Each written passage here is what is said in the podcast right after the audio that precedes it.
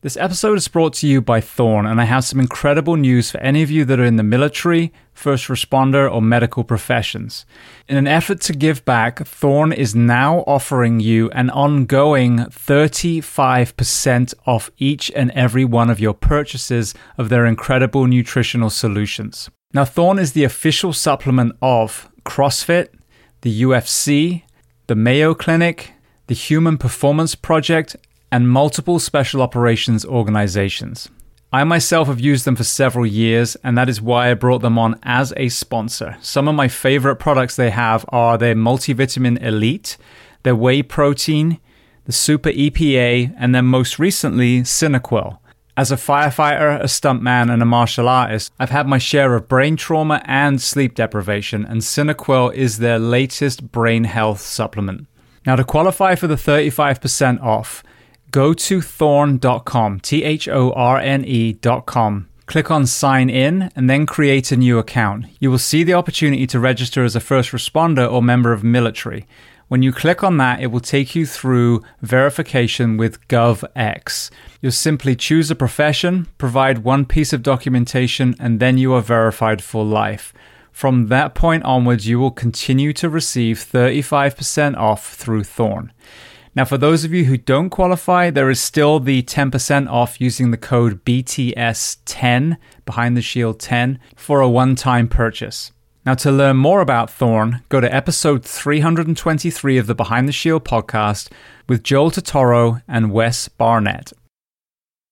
Welcome to the Behind the Shield podcast. As always, my name's James Gearing, and this week I bring you something that I truly believe will be life changing for so many of you listening. As you know, I started this podcast seven years ago and have since interviewed over 800 people. Each of those has brought incredible solutions to some of our problems. But when it comes to wellness and recovery specific solutions that I use and shout from the rooftops about, I can count those on one hand. And I can tell you hand on heart that this is going to join that list. You will hear Jim Poole lead you through the genesis of NuCalm and the origin involves one of the greatest minds that America has ever seen. Now, for many of you, you wear or wore a uniform for a profession, and everyone else, you are a human being experiencing life in 2023. What they have created, the ability to downregulate the nervous system passively, completely out of our control, where all we have to do is put on a pair of headphones, has truly blown my mind. I myself went through 14 years as a firefighter paramedic, worked as a stuntman, a martial artist, a lifeguard, so a lot of high stress physical occupations. And on the back end of that, I'll be completely honest, I was physically broken and mentally broken.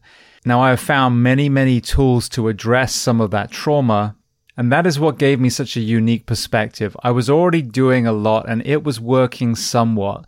But when I started using NuCalm, and it's literally only been a week as I record this, it has been absolutely mind blowing the progress and the clarity and the diminishing of my brain fog that I have seen. Now, they have the down regulation elements, the rescue, the power nap, and the deep sleep. Then they have the up regulation where you're working on focus and energy. So, all I ask is that you spend two short hours and listen to this interview hear Jim tell the story, hear my testimony in parallel, and I hope it leads you to just try this. I promise you, this will be one of the most incredibly life changing things that you have ever done. So, with that being said, I introduce to you the CEO of NuCalm, Jim Poole.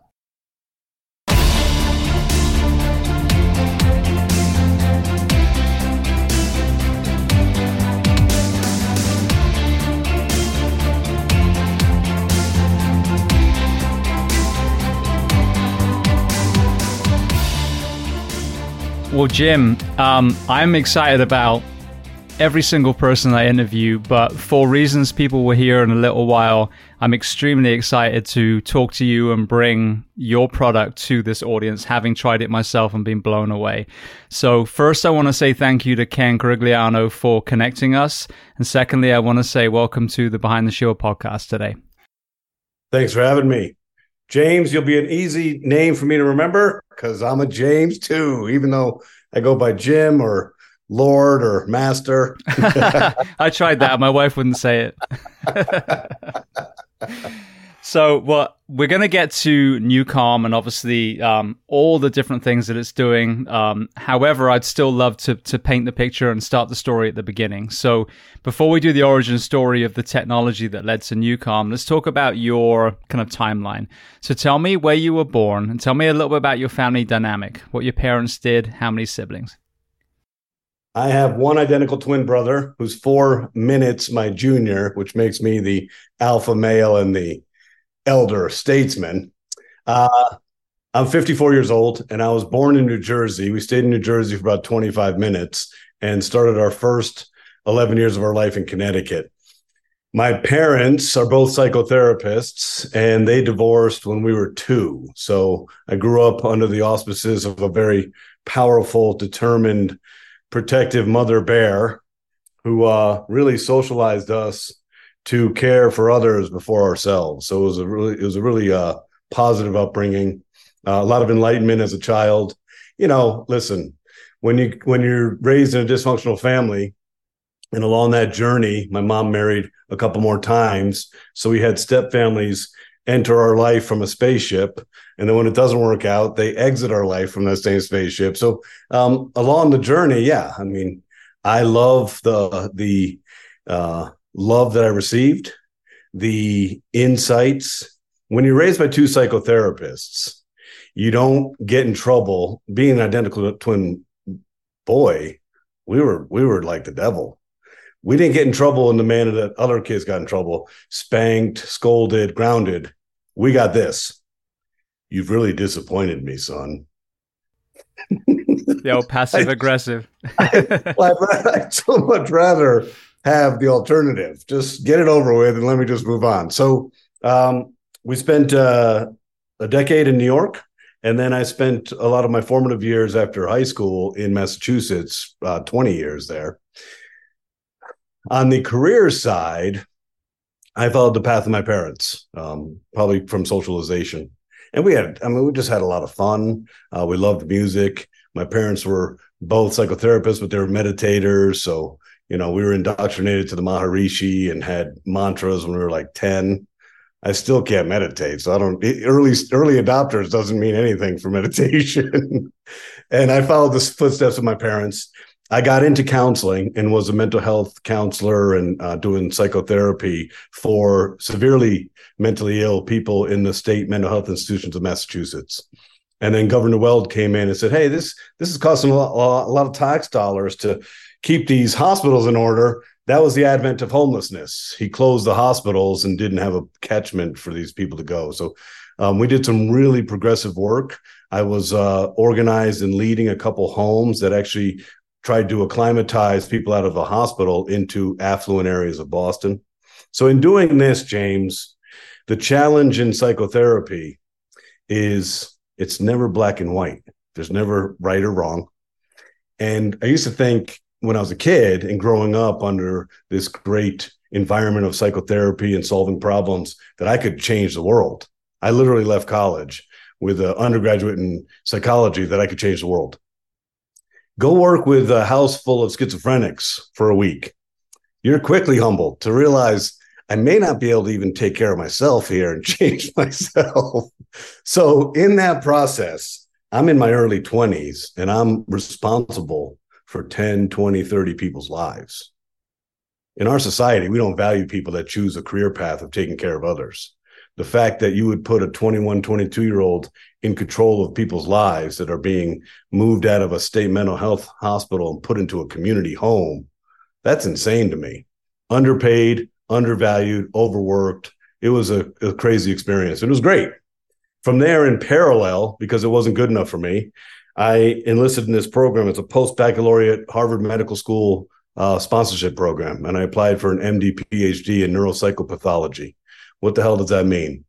I wanted to get to the black and white of how mental illness starts. How does this all come to be? I got accepted in the, the program, started it, and said, I don't really want to go to school for eight more years. Life is getting in the way. married. It's time to have kids.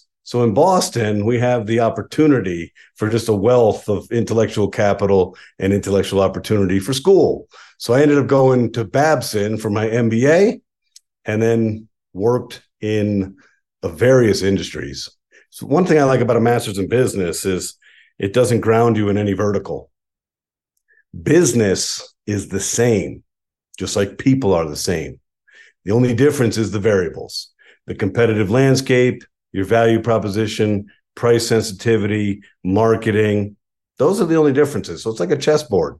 So the business thing gave me the opportunity to really get my hands into a lot of different verticals. And I became associated with a lot of Wall Street banks, private equity, and venture capital, and built a strategic consulting firm that did the entire value chain of mergers and acquisitions. So, say a large bank would call me and say, Hey, we have a target. We would do the due diligence. We'd build up the business plan, write the pro forma, the growth strategy, all that good stuff. Then we'd go on the road show. We'd visit with the banks. We'd secure the funding. And then post acquisition, I'd be a part of the leadership Sometimes I ran the company entirely. Sometimes I was just part of the leadership. So I did that until 2008. In January of 2008, we consummated the largest private equity acquisition in the history of the dental industry. Dentistry has about 100,000 dental practices, about 160,000 dentists, and about 1,400 manufacturers. This is one of the largest ones in California. I ran that company until April of 2009, and things were getting tough. The market was crashing, mergers and acquisitions weren't happening. It was more like triage management and portfolio management and trying to keep your portfolio of companies from going into bankruptcy. And as life would have it, James, as we've all lived and were present in cool things that happen, the neuroscientist, quantum physicist, and miracle worker in the form of Dr. G. Blake Holloway contacted our consulting firm. And with a nice southern drawl, he said, Jim, I've invented a technology that quickly and predictably relaxes the mind and body within minutes with no side effects. That caught my attention. The immediacy of my mind, I thought, well, maybe that sounds like marijuana, right? And then I thought, well, I think when you smoke, your eyes get glossed over, you get cotton mouth, your lips stay up your teeth, you get the munchies, you lose sense of time, you laugh at stupid shit. I was like, okay, those are side effects. What is this? And then he explained it to me. And I said, okay, what is this? and that began a journey so profound, so rewarding, so intellectually captivating. When you, for the past 14 years, I have spent my last 14 years studying the human brain the anatomy and physiology of the human stress response, applied neuropsychobiology, evolutionary psychology, social psychology, quantum physics. It's amazing. But more amazing than that, because that's more what's important to me and, and how I, you know, inspire myself to continue to learn. What's more important than that? Having a technology that you can hand to somebody and change their life, save their life, liberate them, they don't even know. We were, you know, we'll talk about this. The human being is so capable of normalizing dysfunction, and we can normalize things that aren't healthy for a lot of reasons, and we'll talk about it. So I feel like one of the luckiest men in the world. I feel blessed. I'm 54 years old. I probably look like I'm 40. And it's not because I take good care of my skin and go to spas every day. Um, by virtue of the product that we bring to the world, I haven't felt stress in over a decade. I haven't wasted a single mental calorie on anxiety in over a decade. I haven't worried. So when you take all of that out, and I drink a lot of water, that combination, I look like a baby. I have the soul of a thousand year old man and the temperament of a 10 year old boy. So it's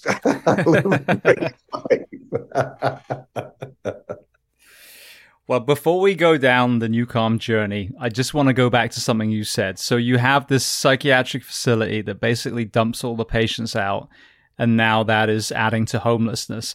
There is a, an irony to a lot of the conversations I hear from people that spend certain days of the week in holy buildings that have such disdain towards the homeless and are more than happy to drive them into the next jurisdiction. Through your eyes, talk to me about homelessness and the mental health element of why these men and women are usually ending, you know, living under a bridge or somewhere else. It's a terrible, terrible human problem. Will have no self resolution. Uh, homelessness and the advent of it is primarily derived from the closure of state mental health hospitals. That's how it all happened. You can look at the etiology of all homelessness in every city, and you can locate with great specificity when they started closing mental health facilities and when homelessness started. So in Boston, it was easy for us to see in the Boston Commons and some of the public areas, homelessness starting in the 1990, 91, 92, 93, 94, and proliferating. Um, mental illness is awful, significant mental illness schizophrenia, schizoaffective disorder, bipolar, multiple personality disorder, etc. Significant challenges. If not medicated and not put in a place of familiarity and security and safety, um, it's a mess. And so when you're left to the primal instinct of mankind and you're mentally ill, so you'd really, you know, let me start with we don't understand mental illness. We think if someone that we know is diagnosed with schizophrenia, they're always crazy. No, they're not. Schizophrenia is normal as we are until they're not. So you can have dialogue with any schizophrenic, and then they take a left turn down some multidimensional space that you're like, wait a second, where did logic stop and craziness start? So there's a lot of elements to the mental ill person that's the same as we are. It's a continuum.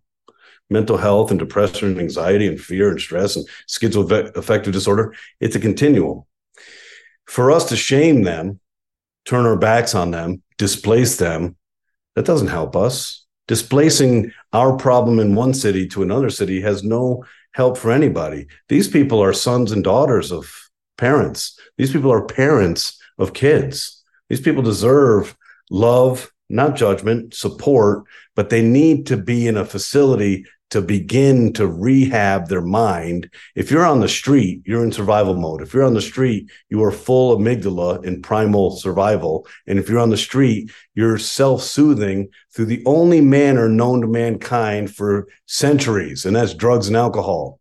Drugs and alcohol are very skilled at taking you out of psychic pain with a very predictable speed. I can have a bad day and one sip of alcohol. Wow, my problems rolled right down my shoulder. So it's uh, it's tragic. It's sad. I saw recently that California spent billions of dollars addressing the homeless, and any of you who frequent California know it hasn't gotten better. It hasn't plateaued. It has gotten significantly worse. So I think in in humanity and how our brains think and process information, it's very easy for us to judge those who look different, act different, feel different. It's easy for us to look at people with disdain. They're human like we are. And they're cursed with a dysfunction in their brain that's biological. And then it's exacerbated by social distance, social shame. You know, if you think of Maslow's hierarchy of needs, what do we need? We need food, we need water, we need shelter, we need intimacy, and we need social connection take social connection away and you exacerbate the the common theme of the mental illness anyway. The whole thing is is disturbing to me. I don't if you said hey a lot of things when you think of social dynamics there's an easy fix or it seems to be. There's no easy fix to this. But keeping them on the street and then shaming them or killing them or moving them and displacing them no. And you know what's interesting james? When you travel around the world you don't see the homelessness that we see in America. So, how can one of the most affluent, most advanced cultures in the world have one of the most significant problems? I think it's Japan where they have zero homelessness, if I'm not mistaken. You know, there's a lot of other places that the Scandinavian countries always come up over and over again. But um, yeah, I think that you know, looking at that person who has been through trauma like a lot of us have, but for whatever reason, they weren't able to address it the same way. And, you know, putting that human back into the the addict, the homeless person, the sex worker, you know, whatever it is. It's, none of them dreamed when they were in preschool of becoming this version of themselves. And I don't think, I, you know, I think apart from anomalies, most people weren't um, genetically predisposition to end up in that way. From what I've seen over and over again, and please correct me if it was different in, in your eyes in the facility, but more often than not, there were elements of childhood trauma combined with an absence of positive mentors that sent a lot of these people into despair. Um, you bring up some great points. Number one, when you're born into a family of addiction or born into a family of abuse, you have reactive attachment disorder. Humans are amazing. We're gifted and we're incredible we're the only ones who can kind of use our brain. Now we can't fly and we can't lift things, we can't swim underwater. You know, we're not fish, but our brain is amazing. But think about how weak we are and vulnerable as a species. So a wildebeest gives birth. That baby wildebeest has about seven seconds to get to its feet. Or hello, there's a lioness over there who's looking at your little skinny legs between the herd and is going to take you. But a human stays in the family for 18 years. What? So we have an, an implicit need to attach, and we have an implicit need to attach to our mom and our dad. Whether your mom or dad are good people, narcissists, drug addicts, schizophrenic, doesn't matter. We are it's ingrained in our. But the other thing that's interesting is that most of us genealogically in our history have alcoholism and mental illness in our in our family tree. That's just part of it. What I could see from evaluating the folks that I worked with and who I love dearly and they were just plagued. They, they just were dealt a bad deck. Each of them had a catalyst of some type of trauma that exacerbated and activated their mental illness. In mental illness, it usually starts to surface uh, post puberty 18, 19, 20, 21, 22, 23, 24. Uh, for females, you'll see anxiety disorders really reach their pinnacle between 16 and 22. So we all kind of have that. Again, it's a continuum. Now, if it's exacerbated by some kind of trauma, mostly it's domestic abuse inside the family unit, and people think it's always the dad to the children. No, a lot of times it's the mom to the children, right? So there's a lot of dynamics that we're not aware of.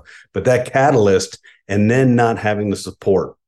So as a child, if you're born into a family of abuse and dysfunction and trauma, as a child, you're not socialized enough to be able to compartmentalize and you develop all these skill sets. That's a lot of the etiology of, of multiple personality disorder. Um, but if we had access to support, it helps us resolve that trauma. But again, some people are gifted to resolve things. Some people are gifted to compartmentalize things. Some people can make it through the same trauma that other people can't. One thing I did realize and was I found fascinating is 1991, 92, 93 a new drug called risperidol came to the schizophrenic market and it was very powerful. This power started creating suicidality. Okay, what's going on here? When you have mental illness, one of the ruses that the mental illness creates upon you is that you don't know you have mental illness. Everybody else is wrong. You're right.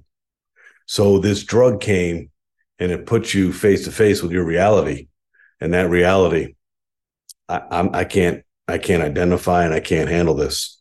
So that was an interesting aspect too. But you know, uh, I think the biggest takeaway for me as a human in this existence today, let's be less critical of ourselves and certainly less judgmental of others. Uh, if you apply an ear and listen more, things just are easier. Absolutely. Well, I want to get to the, the, the kind of origin story of the technology that we're going to talk about. And I know it goes back pretty much 40 years. So let's start at the very beginning as far as the, the neuroscience, vibrations, and, and that um, research that was happening back then. Sure. Dr. Blake Holloway was an interesting character. He was raised in East Coast oil wealth, and he was uh, probably an alien life form of intellect. And, you know, we all kind of grew up with people that were crazy, crazy smart and really had difficulty identifying with socialization.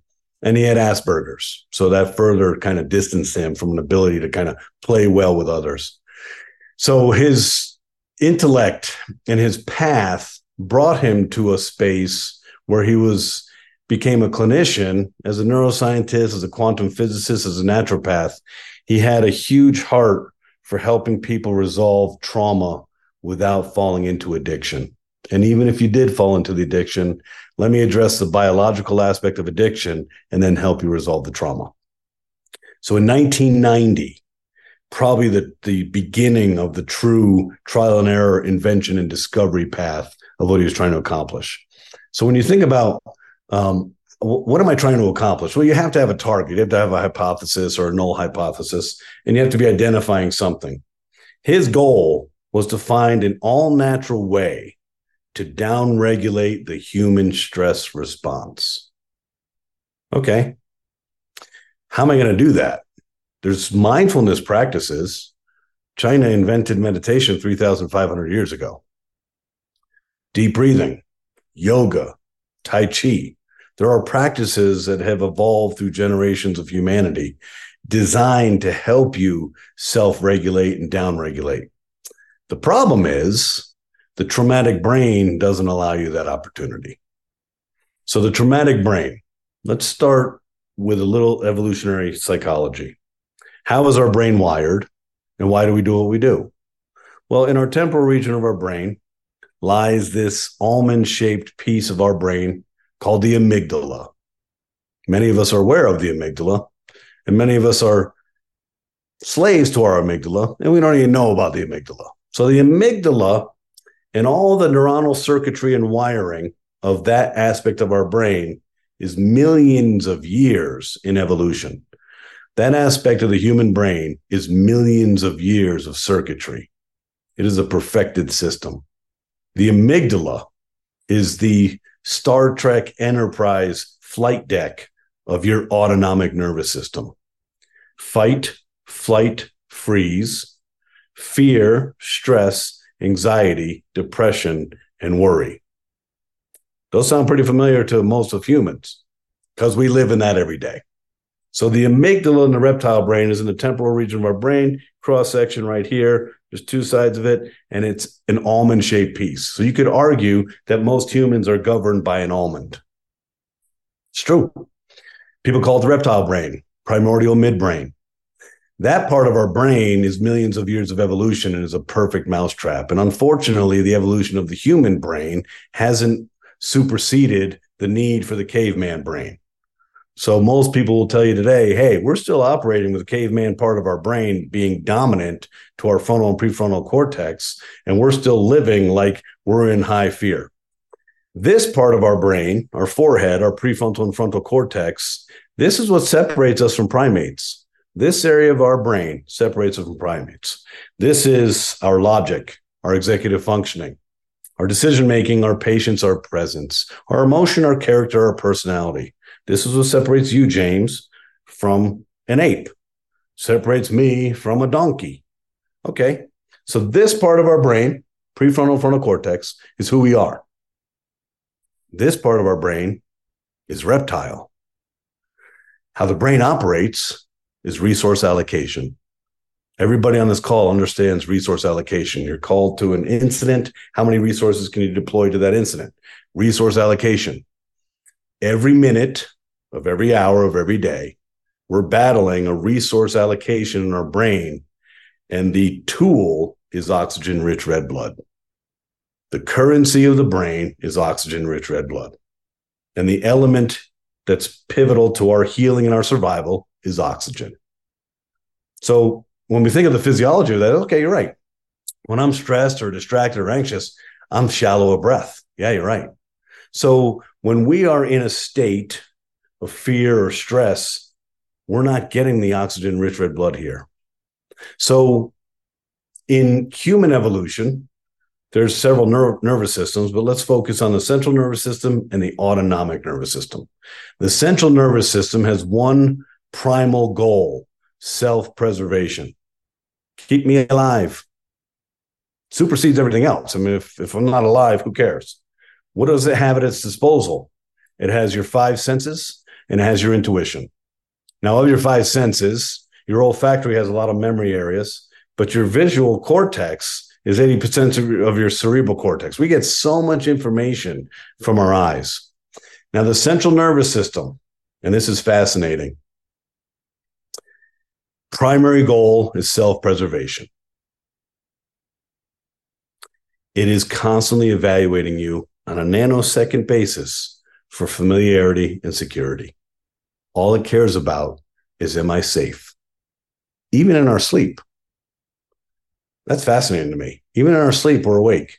How so? Say you're listening to music and it shuts off. You wake up because your central nervous system said, wait a second, that's not familiar. I love this. There's no such thing as a second first impression. Now, why would that be? How can I go to a restaurant with my wife, have the most delicious, delicate meal that's just like dissolving on my tongue, making me like almost feel erotic in my mouth, and I'm in love with this meal? I love everything about it. After the meal, I'm still in love with it. The next day, I'm reminiscing about it. And for the next two weeks, it's become the most nostalgic, incredible experience of my life. And then I think, you know what? I'll do something romantic and I'll book a return visit to that same restaurant with my wife and I'll surprise her. But it's never the same. Why? Because that first impression, going somewhere new, activates everything your central nervous system has at its disposal to evaluate every aspect of everything you're doing that's new. You travel somewhere new you live in the Midwest and you go to New York City for the first time. Holy cow. That first night, man, you are exhausted. It's it's in America. It's got pavement, it's got everything else. Why am I so exhausted? Because your central nervous system is gangbusters. Like, wait a second. I don't know what to believe. I don't know what to see. I've never seen buildings like this. So we literally get exhausted by the primordial need for survival in the central nervous system, looking at everything. Another aspect I think that social psychology is fascinating to me is we are all creatures of habit. If I said to you, James, you're a creature of habit, people almost feel like that's a judgment. No, it's not. It's really just a euphemism saying you're human. Why are we creatures of habit? Because your central nervous system doesn't want to burn calories learning new things. It would love for you to stay at home for the rest of your life that's it. You know why? Because your central nervous system in your brain is lazy, doesn't want to burn calories ever. That's fascinating to me. So we're all creatures of habit because I'm always looking at how come humans have evolved so slowly? How come it takes us so many generations to make an incremental improvement?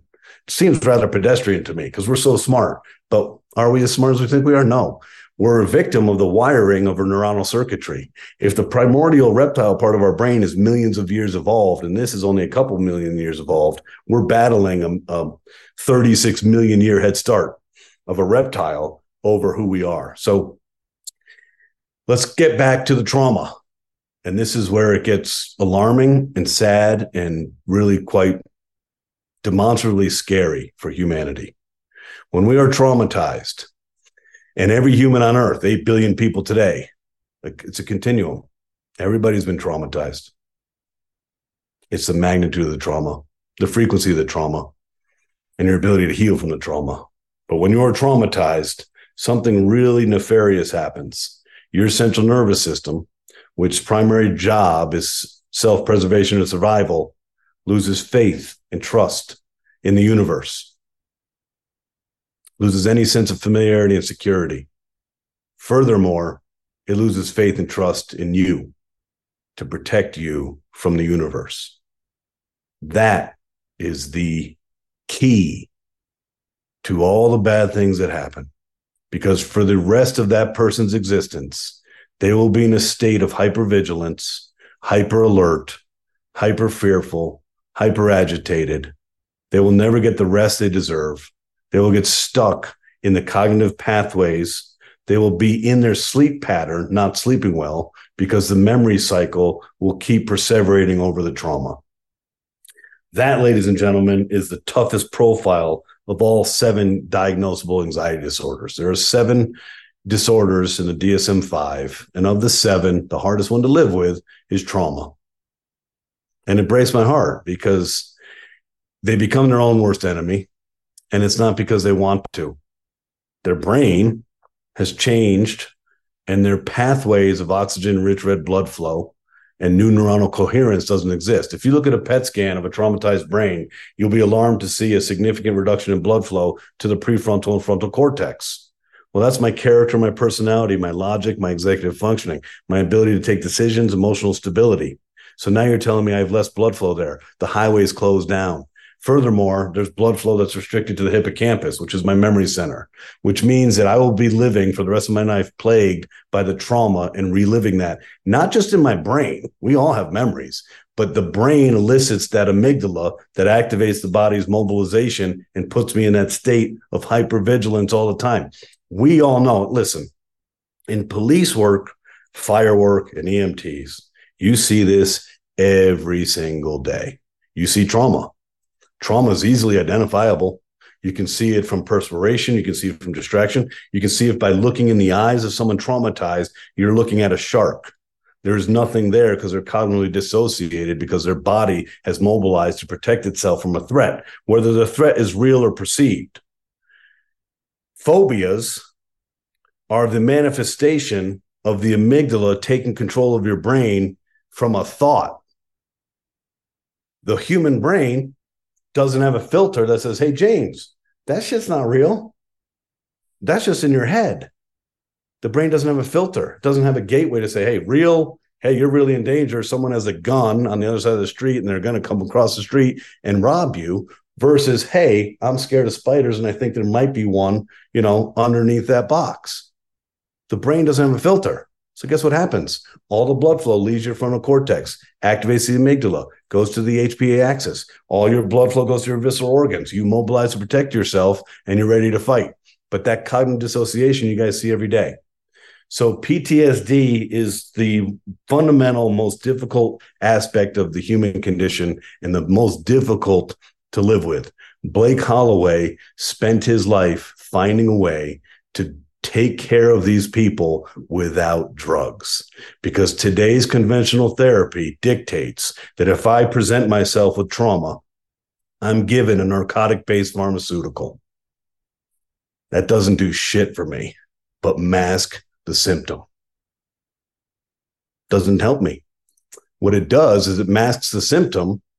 And then, because the brain is so incredible, any action will get a reaction and side effects will start building upon itself. So you haven't helped me. Putting a band aid on my brain and then asking me to sit down in a room with a therapist and talk about therapy is literally, as Blake would tell you, a recipe for suicide. I'm condemning every patient that sits across from me using conventional therapy to suicide, not because they're a coward, they just get tired of living like this. They get tired of living in fear and shame and vulnerable and scared. They just want to feel normal again. And they never will in that path. That, ladies and gentlemen, took Blake 19 years. Blake is the smartest human being I have ever met. I came out of Cambridge, Massachusetts. I came out of a really erudite area of high intellectual horsepower. Our company has 52 medical advisors some of the best of the best, the leading statistical biophysicists from Harvard Medical School, mathematicians from NASA. Collectively, take 52 of our medical advisors, put them in a room. Blake is smarter than the entire group of them by himself. And it took him 19 years to figure out how do I downregulate the human brain and shut down your stress response safely and reliably. It's amazing. So I want to put something in before we talk about, you know, how he did this. Um, one thing that has become very clear because I've heard so many testimonies basically of near suicide and a couple that actually went through with the attempt, but thank God survived. Is you have this wanting to suffer, you know, the, the suffering to end, like you said, but there also is a very, very powerful, you know, reoccurring theme of a sense of being a burden. And so when the healthy mind is on the outside looking in and go, "Oh, what a what a coward! How could they do that? It's so selfish." You know, when they think about their family, you hear these people that were in crisis, and their brain has distorted, and and I just want to get your opinion on on how to where their reality now is. I am such a burden, but I'm also from a profession where I said I would die for a complete stranger if it came to it. I'm such a burden to my family. They truly would be better off without me. I'm terrified of suicide, but I'm going to do it for them. That is the the other kind of the end of suffering, but also that burden element that never is really discussed in the kind of anti-suicide conversations. From a physiology point of view, you know, what would be the the reasoning behind what how physiologically what is miswiring through sleep deprivation, trauma, organizational stress, all these compounding elements that get people to crisis? So let's go back to the resource allocation and where the oxygen rich red blood cells define and stay in your brain area. So there's two battles the amygdala of the midbrain versus the frontal cortex of this brain. On the traumatized side, again, you have a diminished amount of blood flow to the prefrontal cortex and the hippocampus. So I'm kind of stuck in a memory pattern. We've all been stuck, trauma or not. We've all been kind of stuck in patterns and rituals, and they may be negative, but because the brain is such a creature of habit, we normalize negativity. You can normalize anything. That person starts to build a narrative because all they do is live every minute of every hour in a state of depression, anxiety, anticipatory anxiety. It becomes very isolating. We listen, humans, we've all been through the same thing. And, and we don't seem to understand this because we're not given the education of how our brain works every human stress response is identical to every human's stress response. It's amazing that we feel alone, isn't it? Oh, I feel alone and my problems are unique to me. Well, that's insane. Even thinking that's insane. There's 8 billion people today on earth, and there's probably 8 billion people that have passed. So there's 16 billion people. And you're telling me that you're unique. That's not true. The human stress response central nervous system, five senses, intuition, activates the amygdala, says, hey, we're in danger. The amygdala fires to what's called the HPA axis, accesses the adrenaline, catecholamines, cortisol, blood flow to the visceral organs, peripheral vision increases, olfactory increases. I'm prepared for battle. Okay, that's identical to every human on earth. They live in that and they start building a narrative that builds upon itself. We've all been here. Every single human on earth has gone to a place of isolated, uh, feeling low sense of self worth, feeling burdensome.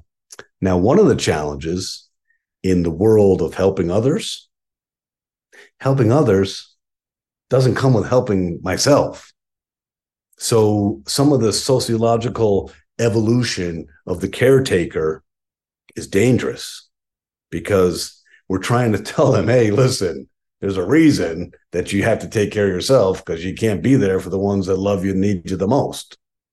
But we don't think like that because we're caretakers. And there's a whole psychological profile of that type of person.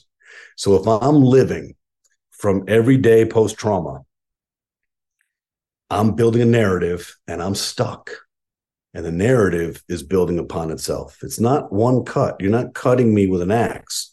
You're cutting me with a thousand cuts and it layers upon itself. Now, there's a couple more elements here for us to think about, but let me walk you through the degradation of the body and the mind and the spirit when we don't take care of ourselves and how we may get from a traumatized brain of discomfort to taking our life. It's cumulative. That's all it is. Every day, we need to sleep. It'd be nice if we knew a little bit more about sleep. Sleep's very complex. The science of sleep is 40 years old. Did you know that? The science of sleep is like 40 years old. It's like, what were we thinking in science the last century? Wouldn't you think that sleep, maybe we want to investigate it? So we don't know a ton about sleep, but what we do know about sleep is in the sleep architecture, there are certain areas that are called the healing zone. And when we're in the healing zone, our cells are doing two important things. One, they're cleaning their toxins, cellular maintenance. Can you imagine if you went to high school and there was no maintenance crew?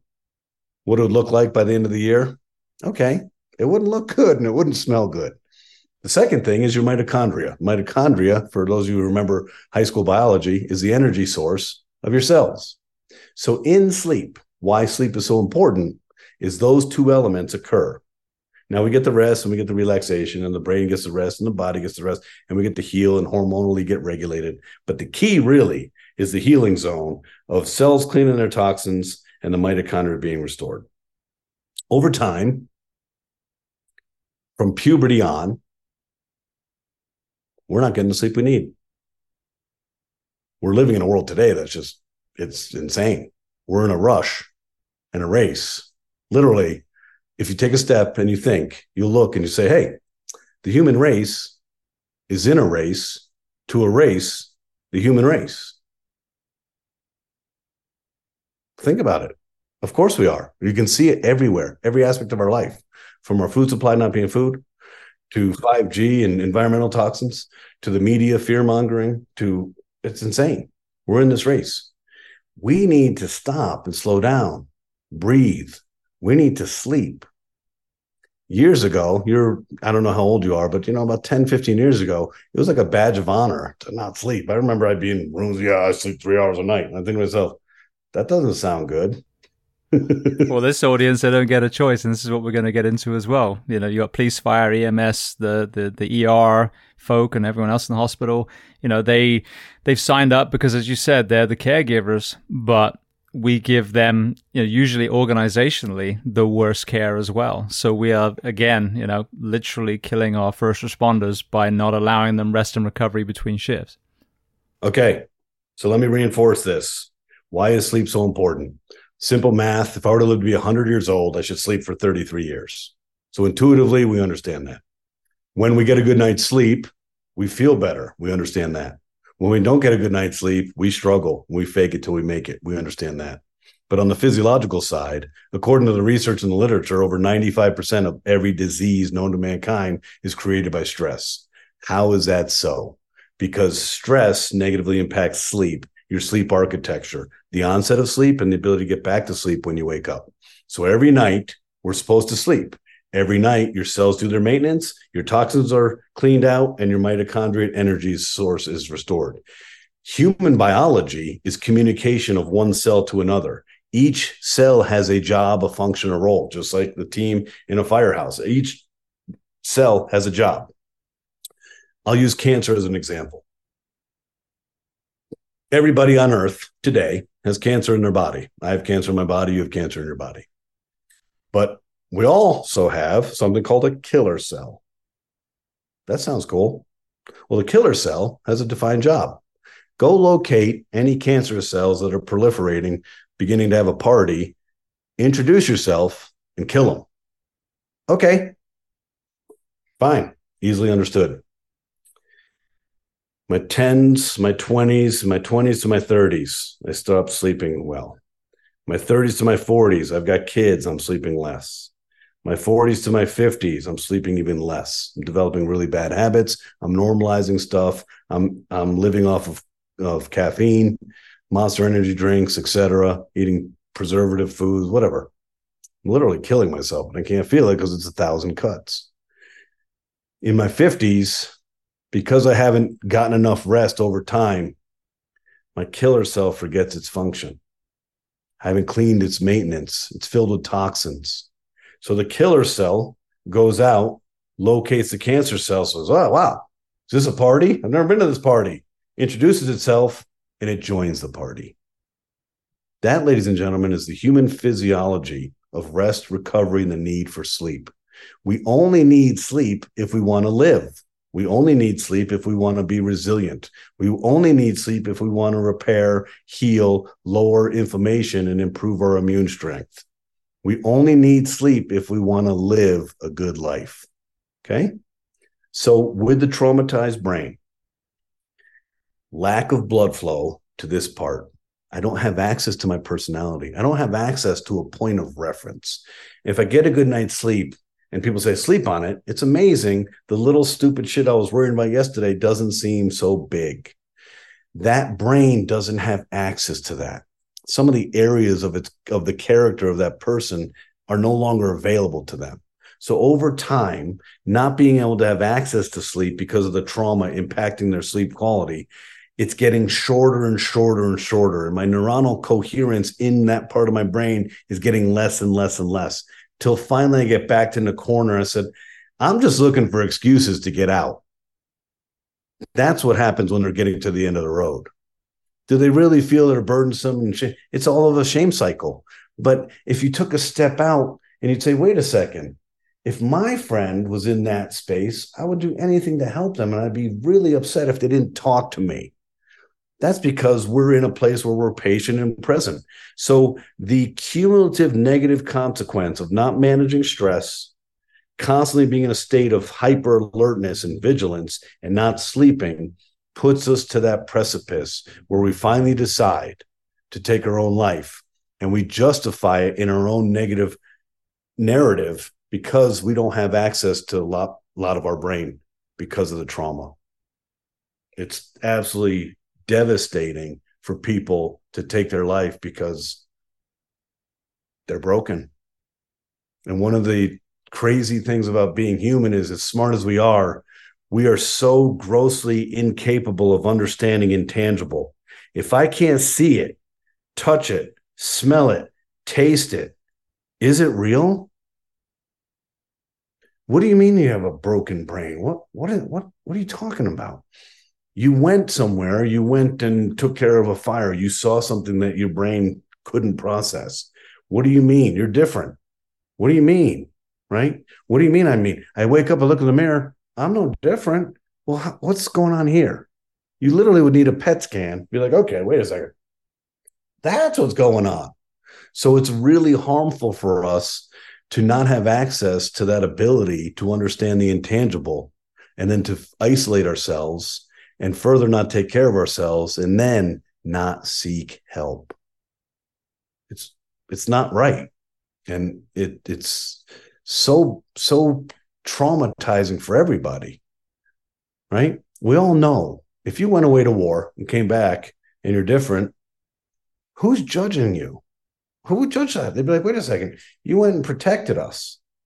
Whatever you saw, I'm pretty sure your brain is not able to process. You're not supposed to see your friend's head get taken off his shoulders, right? You're not supposed to see a child be blown up. You can't process that. I'm not judging you. I want to help you.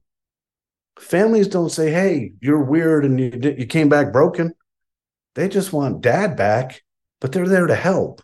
And the sick part about it is we feel so isolated and so like we don't want to be burdened to some someone. That burden is exponentially greater when we don't seek help and open up our mouth and use our words. Like when you're raising a kid use your words. Same thing for an adult. Use your words. Words will help express the struggle you're having and then we'll find a path to help you well, for, I mean, thank you. It's it's a totally different explanation than I've had, and I've had people from all different disciplines, and you know, each one is adding a layer to this conversation. But the way that you've just put it, with the physiology, especially, it just underlines, you know, the the the foundational elements of health and how important it is. Now, you and I spoke. Uh, I think it was a week ago. Just, no, please jump in. Jump in. I want everybody to know this you can't override 40 million years of neuronal circuitry. You'd better have the humility to understand that amygdala and that reptile brain is designed for self preservation to keep you alive.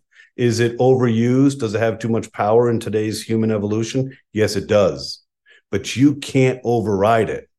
So have the humility to understand that. Then it'll hopefully give you the courage to ask for help because you can't see the damage in your brain. You can't see the lack of new cognition and new thought patterns that are no longer existing in your brain because of blood flow restriction from trauma. Yeah, uh, that's the biggest takeaway to me as I look at human evolution across the world and I try to help people from all walks of life, from sex traffic victims to police fire coming out of traumatic situations to veterans, doesn't matter understand that the brain is built in a perfect mousetrap. Another good example COVID. COVID, COVID, COVID. March of 2020. Literally, New York City shuts down. They didn't fucking know. They're like, we'll be open in nine days. What? we'll be open in 12 days. We didn't know. Think about your life in December of 2019 think about your life in December of 2020. COVID changed the entire landscape of the human population. I think if you want to talk conspiracy, I think the animal kingdom did it so that we would go hibernate and they could go back to the environment. But think about how much change occurred in your life and how much adaptation you had to do because everything that you thought was normal, everything that you thought was familiar and secure was no longer familiar and secure. Think about how fatigued we were as a human race over the last two years of literally taking the ground underneath us and, and taking it away. Everything that I thought I could count on, I no longer could. That means I had to burn mental calories figuring out common daily stuff. Toilet paper, what? Food, what? Hand sanitizer, masks. What is going on here? So think with great humility how much effort and change that you did in your brain in two years. Now multiply that by 40 million. You think maybe the amygdala and the reptile brain has its shit together? It is a perfectly architected system designed to keep you alive. So when you are struggling, understand this you're not going to win. You can't override this. You need to find help and support. And when you do that, things can happen, whether it's nutrition, sleep, sleep aids, music, meditation, friendships, outings, nature. There's a whole mess of things for us to do. But if you think you can just internalize this and beat it in isolation, please wake up to the facts. If you like facts and left brain analysis, the fact is you can't beat it by yourself, and you certainly can't beat it by keeping your mouth shut and living in isolation because all of that pain is not worth it and it doesn't win. And I think this is underlying as well. We forget that we're a tribal species too. And there's so much ceremony that kept us alive, that kept stories being told, that, you know, allowed us to grow and, and innovate.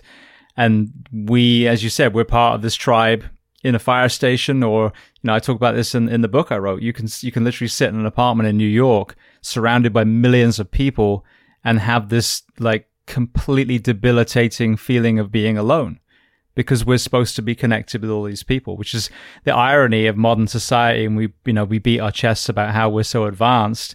But up until recently we didn't need counselors. We didn't need NuCalm. You know the way that we were evolving at the rate that we were supposed to you know i would imagine that you know people were healthy until they passed away. And you know that a lot of trauma was passed on through you know telling stories when you came back from war and and you know the dance and the song and everything else and we just shut that all down and like you said whether it's our food or entertainment whatever it is everything became engineered rather than organic no, that's a great point. um, today's world is different from three generations ago. The family dynamic and the family unit and the nuclear and extended family is different. There's not a lot of extended family in America anymore. Um, the food supply hasn't been food in over 50 years. The food companies, and it all comes back to money. You know, if you want to look at the ideology and the demand and how things happen, just follow the money. What does that mean? Food companies want to sell you product well, years ago, they hired neuroscientists. Now, why would a food company hire a neuroscientist? Create neurotoxins and excitatory neurotransmitters, mostly with glutamates, to create an addictive taste to my food. We live in a world of preservatives. You go anywhere else in the world, I feel so good when I'm in Africa. What? I feel good when I'm in Africa. Now I always lose weight in Africa because they don't eat as much as we do, right? And the saying in Kenya is Kenyans eat to survive, Americans eat for sport. Okay. But what we eat is not food. Just a sidebar. If I eat preservatives all day long and I eat neurotoxins and excitatory neurotransmitters, it creates addictive behavior for me. And as I eat preservatives all day long, it lines my stomach. It blocks my stomach from doing what it normally can do, which is extract nutrients from natural foods, colored foods that come out of the earth. Then, if I continue down this path, I start to bring on too much candida, H. pylori. My stomach becomes this amalgamation of really bad things like yeast, right? In addition, if I'm stressed all the time, my stomach always has cortisol in it, acid. That's not good. Do you think, James, that 50 years ago, there was this proliferation of Crohn's disease, irritable bowel syndrome, ulcerative colitis. Our species is suffering so bad, and we're in constant state of survival mode, constant state of vigilance, constant state of go, go, go, go, go. We're changing our biochemistry. Every person on earth in America, 338 million Americans, I would venture to say 98% of them have leaky gut today. What the hell is leaky gut? It's a proliferation your stomach lining into your small intestine. And whatever proliferates, say it's avocado. Why do you think at 30 years old you developed an allergy to avocado? What? How the hell did that happen? Leaky gut is the avocado you ate that perforated to the small intestine. Small intestine, wait a second, what is that? That's an enemy. Go attack that with your immune system. We all have leaky gut. When we eat, we bloat. Well, when I'm in Africa, I was just in Africa doing a keynote lecture tour to Kenyans, police, hospitals, universities, and day schools. And I was there for 14 days and I felt amazing because I'm eating food. So part of it is lack of family support and that interactivity that we need as humans. The other part is our food supply is literally pushing us towards metabolic acidosis. We're all sick. We all have inflammation. We all have all these things we shouldn't have. It's it's not good. So that's one part. Another part, and we don't know. I can't go back 100 years and interview people. I suspect that their stress was stress, same as ours. Amygdala, HPA axis, same response. Their stressors may have been less, but they didn't have all these things coming at them. Fear mongering by the news. Wow, I can elicit a nano response fear by just showing you this over and over and over, right? I go to Paris. I was in Paris a couple weeks ago. People were like, Are you okay there? I'm like, Yeah, why? Well, I saw the news they're rioting. Yeah, maybe on one block. Have you been to Paris? So the media, technology, food, toxins, lack of family, drugs, alcohol. Yeah, we're up against it right now, James. Somebody has it out for the human race. It's so funny. Your French, your French comment. I had that so many times, and the other way around too. Like, oh God, we we heard you were all murdered by a hurricane. Like, it's raining outside. It's August in Florida. It happens every fucking day. What about the heat wave? It's always hot here, you know, and then vice versa. So it's yeah, weather. It's weather Mageddon. Oh, absolutely. Seriously. I live on the East Coast, and like a snowstorm's coming. I'm like, listen, I grew up in upstate New York through high school. It snowed 56 days in a row. Snowmageddon. What? I mean, come on. Come on, help me out here. Let's let's stop pole vaulting over mouse turds and let's be honest with what's really happening in the world. I like that expression. All right, well, let's get to vibrations and frequency. So you, you know, I was fortunate enough to get a, uh, some information on this prior, but let's educate everyone listening and reinforce my own understanding of the different um, states of the nervous system and how that actually has a frequency. Cool. All right. So um, I've seen that you have a lot of episodes of this podcast. So congratulations on literally helping educate your brothers and sisters who have chosen a life of service. Thank right? you. Chose to be a firefighter or a police officer or an EMT. You didn't know the sacrifice is beholden to you. You had no idea. You may not have chosen it if you did, right? So it just to me is I have great appreciation for you bringing uh, people on to help, help those who help us. So I just want to take a second break just because we're going to get into some deep neuroscience and we've already been talking about some existential philosophy and some evolutionary psychology. I don't want people to be uh, hanging themselves or falling asleep. So take a quick break. Um, I'm a Red Sox fan. I'm a Celtic fan. I'm a Cowboy fan. I'm an Arsenal fan. Uh, love sports. Don't get to watch sports that much anymore. Uh, at one point in the last couple months, all my sports teams were cresting. It was like great. Cowboys, they're not going to be good until Jerry Jones is no longer owner. So I've kind of put them on the shelf. But Arsenal was in first place in the Premier League, hadn't done anything in a decade or two decades. The Celtics were just crushing it, and the Bruins were having the best season in history hockey. Well, as life would have it, none of them succeeded when it came to it. Uh, anyway, all right. There's your little interlude break. I got my popcorn and my coke. Let's do it. let's talk brain waves. Brain waves are fascinating and they're not complicated. You know, when you talk about math and physics, I like the fact that it's black and white. There's a lot of black and white to this. So the human brain oscillates a frequency vibration, a resonance. If you saw a sound wave, you're like, hey, FM radio, or you see a frequency, or you see an EKG. Okay, that's what it looks like. Fine. The human brain oscillates in a frequency range of 41 hertz. 41 hertz. And in that range, there are five categories. There's delta, which many of us understand as sleep. Delta is a certain frequency. It's the slowest frequency and it's a long longitudinal big wave. 0.5 hertz to 4 hertz is delta. When you are in delta, when your brain, your brain or my brain, is oscillating at 1 hertz, it's not up for debate. I know exactly what you're doing. You are in dreamless like deep sleep. Delta is interesting for all of us who have kids. When you're when you first fall asleep, we fall into delta first, and the first sleep cycle is about 100 minutes. So that's why when your kid falls asleep on the couch, you're like, wait a second, my daughter only weighs 78 pounds. Why does she feel like she's 236 pounds? It's crazy, isn't it? That's gravity. That's 78 pounds multiplied by 9.2 meters per second square, the force of gravity, because that kid ain't waking up. Why? Because they're in delta. Their brainwave is the slowest waveform, and they are in dreamless like sleep. When you go a little faster, four hertz to seven hertz is called theta, T H E T A. Theta is the healing zone. The healing zone. That sounds like that might be important. Yeah, it is.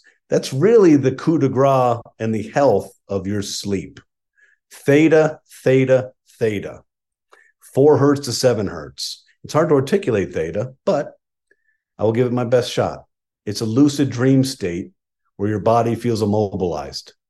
So it's a separation of your mind, which is wandering through this lucid dream state. You're kind of on the doorstep of deep sleep, but your body's separated. It's like almost being in a coma. That's that part of sleep. Alpha is 8 hertz to 12 hertz. Many of us understand or hear about alpha. It's commensurate with relaxation, creativity, falling into sleep, and also being in the zone and transcendental meditation. So, transcendental meditators, if you're good at it and you kind of get to that place of silence in your brain, that's deep alpha. Then we have beta, BTA, BETA.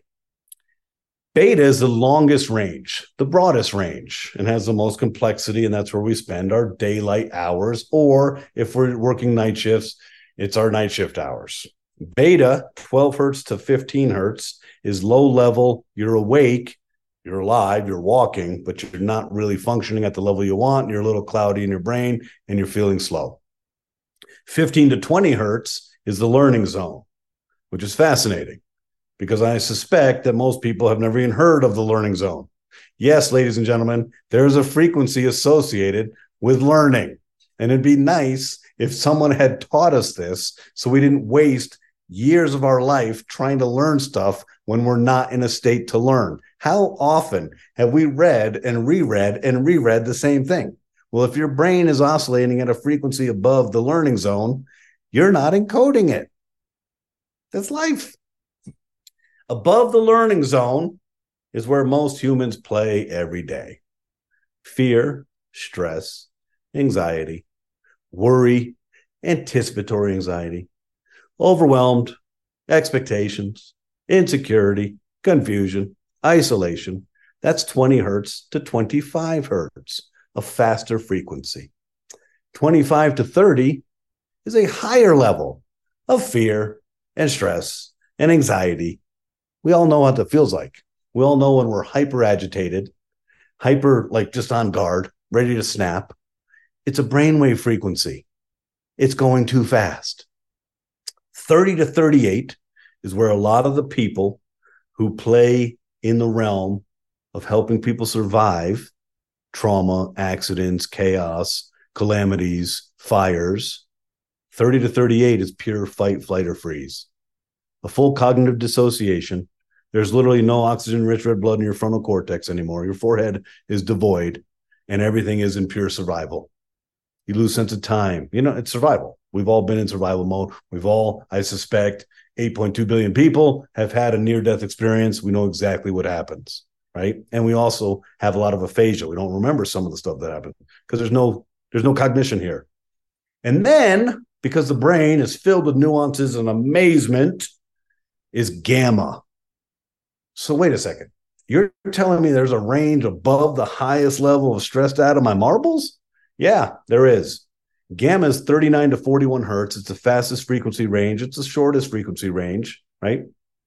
It is commensurate with the PET scans of monks in higher consciousness. And it is also high intensity, mistake free focus. Your mind is absolutely clearly focused on what you need to do. There is no distraction, there's no clutter. There's no fear, stress, anxiety, depression, worry, insecurity, expectation, self doubt, nothing. You are literally completely honed in and you have full access to your muscle memory and your training. You also have elicited dopamine, activated your gross motor cortex, your sensory motor rhythm, your olfactory, your peripheral vision. Anybody who's going into an intense environment, police, fire, you want to be in that zone. You want to be at 40 hertz because you are not making a mistake ever. It's just hard to get there. Period. One thing I like about this is that in human life and in psychology and interpersonal relationships, nothing's black and white. Everything's gray. A woman says something to me, and I'm like, I don't know what that means. I've got three girls. I've lived for 21 years with three girls and I am so overwhelmed and humbled by the complexity of the female mind and how amazing they are and how simple men are. I'm so thankful to be a man. we literally don't we, we don't worry. We don't do any of the things that ladies do. But in interpersonal relationships, if a woman says something to you, you're not sure is is this a trap? How am I supposed to answer this? in life, right? We've all been conned. We've all been taken time, money, energy, effort, things by people that were manipulative. It's not black and white. But in science and in physics and in brain waves, it is purely black and white. So let me go through this again. When your brainwave is oscillating in delta, it's not up for debate. You're in dreamless like deep sleep. When you are in theta, you are in a lucid dream state where your body is completely immobilized and you are in the healing zone. Your cells are cleaning their toxins, your mitochondria is being restored. You're going to wake up feeling amazing. In alpha, you're creative, you're relaxed, you're in the zone, and it might be commensurate with, you know, low levels of meditation. In beta, 12 to 15 hertz, it's low functioning. 15 to 20 is learning. 20 to 25 stress. 25 to 30 is high stress. 30 to 38 is pure cognitive dissociation, fight, flight, or freeze. 39 to 41 is high performance, mistake free focus. That is the landscape of humanity. Now, personally, James, I would have appreciated if someone had told me that. I would like to know that this is all a manner of when I'm having a bad day, if I'm feeling agitated, over caffeinated, whatever, that all I need to do is find a way to down regulate my frequency, just slow down. That's all I need to do. Challenge is if you say, Hey, you're stressed out, what's my response? F you, I'm not stressed out, right? When have you ever said, wow, you're cranky today? When has that ever res- ended in a response that was positive? Never. it's like telling your wife, just calm down. yeah. yeah. Doesn't work that way. Uh, so, what Blake Holloway figured out was I can use very advanced mathematics, algorithms and physics, resonance and vibration, frequencies to help a human down regulate your frequency to theta to take care of you. Oh, okay. Theoretically, that sounds brilliant. How would you do that? The brain is amazing and it's self contained. The human brain and the body is a self contained closed loop ecosystem. It wants nothing to do with any external intervention. Don't do anything to me because whatever you do, I'm going to compensate. And when you do something to compensate for my compensation, I'm compensating again. So Blake figured out if I used your ears to carry a signal to your brain, if the signal is complicated enough, dynamic enough, in perpetual motion, I can do this without you having to do anything. I can allow you to take care of you with you doing nothing but giving me time and I can do no harm because all I'm doing is playing in the sandbox of the 41 hertz frequency range of human brainwave function. So in 2009, after 19 years of scientific discovery, trial and error, moving to Russia, Blake Holloway was a neuroscientist, quantum physicist, naturopath with Asperger's who was so committed to figuring this out. He moved to St. Petersburg, Russia before perestroika, when I'm pretty sure it wasn't safe for Americans to live there, to study stimulation. Huh? That's how determined he was. In 2009, I was introduced to the company and we launched a $6,000 FDA class three medical device, the highest regulated medical device in the world, same as a heart stent. We did this because it's brain science. And what we did was we put very advanced neuroacoustic software into a music platform. Music, ladies and gentlemen, cannot change your mental state. It cannot take my brainwave frequency from a stressed out 25 hertz and put me at four hertz into a healing zone. It's not capable of doing it. It's a physiological impossibility. So anybody that tells you, hey, listen to this, it's going to take you here," is full of shit. They either don't understand the complexity of the brain or they're just lying to you because it doesn't work that way. The brain is far too complicated. The brain has too many mechanisms that can understand patterns, recognize a pattern, and find shortcuts. So in this music, we're using it as a carrier. We want you to have a nice experience. If you just listen to the physics, you would hear this. And I'm pretty sure you wouldn't find that relaxing. Like an MRI. Yes. So the physics is doing all the work. We are using your ears as a carrier to present your brain with a pattern. And what we launched in 2009 was called Rescue. Rescue is designed to take your brainwave function from wherever it is 38 hertz, 40 hertz, 28 hertz, it doesn't matter. And in eight minutes, we gently, safely, and predictably take you to four hertz. We say, guess what, Billy Bob? You're going on a healing journey. You don't have to do anything. You just have to find a safe place, lie down, put an eye mask on, put a headphone on, and press play. We'll do all the work for you because we know that the more time you spend in theta, the more your body heals on a restorative cellular level, the more oxygen penetrates the frontal cortex, the more patient and present and happy and healthy you become. We can help you even if you have no idea what we're doing or if you even think you need help. But rest assured, ladies and gentlemen, 8 billion people, I have traveled the earth for 14 years. I've done over 250 medical lectures to the medical community, neuroscientists, cardiovascular surgeons, oncologists on applied neuropsychobiology. I have traveled to addictive disease, cancer, Kenya, Russia, India, China, Vietnam. Nobody that I've met in 14 years is effectively managing stress.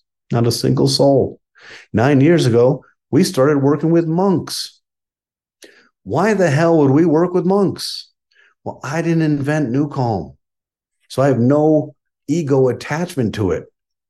I'm fascinated by it. I'm like, uh, who can't we help? It's obvious we can help someone with trauma. It's obvious we can help someone with cancer. Who can't we help? That's why it inspired me to go work with monks. So I flew out to Los Angeles, talked to them about it. They were kind. 10 monks, 10 systems. Two weeks later, I fly back out, fully expecting to say thanks, but no thanks. So, what do you guys think of NuCalm? Their response was, We love it. And I was like, What? You're monks. And they're like, Yeah, but we're also human. We may have meditated for 100,000 hours in our life of service, but every time we go to meditate, Jim, we have to follow a checklist. We have to go through all these steps in our mind to get to that place of silence. And what we like about your technology, which we'd never even thought an external technology could do this, is that you bring us to silence with ease. You prepare us for the deepest levels of meditation, and you're giving us access to like this advanced world of us becoming even better at what we do. So I left that meeting and I called my executive team and I said, guys, we're effing relaxing monks. This is getting crazy. so the point of me sharing this with you is for 13 and 14 years, we have worked with cancer patients, people with multiple sclerosis, Alzheimer's, ALS, addiction, trauma, police, fire, active military, special forces, Navy SEALs, Air Force Special Operations Command, BORTAC, BORSTAR, the FBI, SWAT, the FBI Hostage Rescue Team, pilots, doctors, students, business people. We are all in this together. Stress never takes a holiday. If you look at your calendar right now, James, it doesn't say August 13th to the 21st, stress is taking a vacation. It doesn't. Now we have our own internal stress, our own expectation, our own ambition, our own ideas of what we want to be in our world. But we have to face the battle of everybody else's stress. So something like this is so powerful and profound because it just allows me at the touch of a button I am so grossly incapable of taking care of my stress response. I love stress, man. I love fucking go, go, go. And when I can't go anymore, have some coffee and keep going. Right.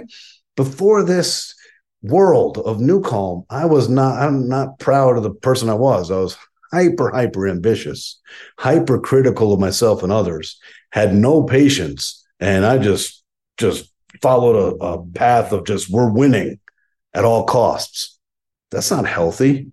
The only person winning is anybody who's not working with me, right?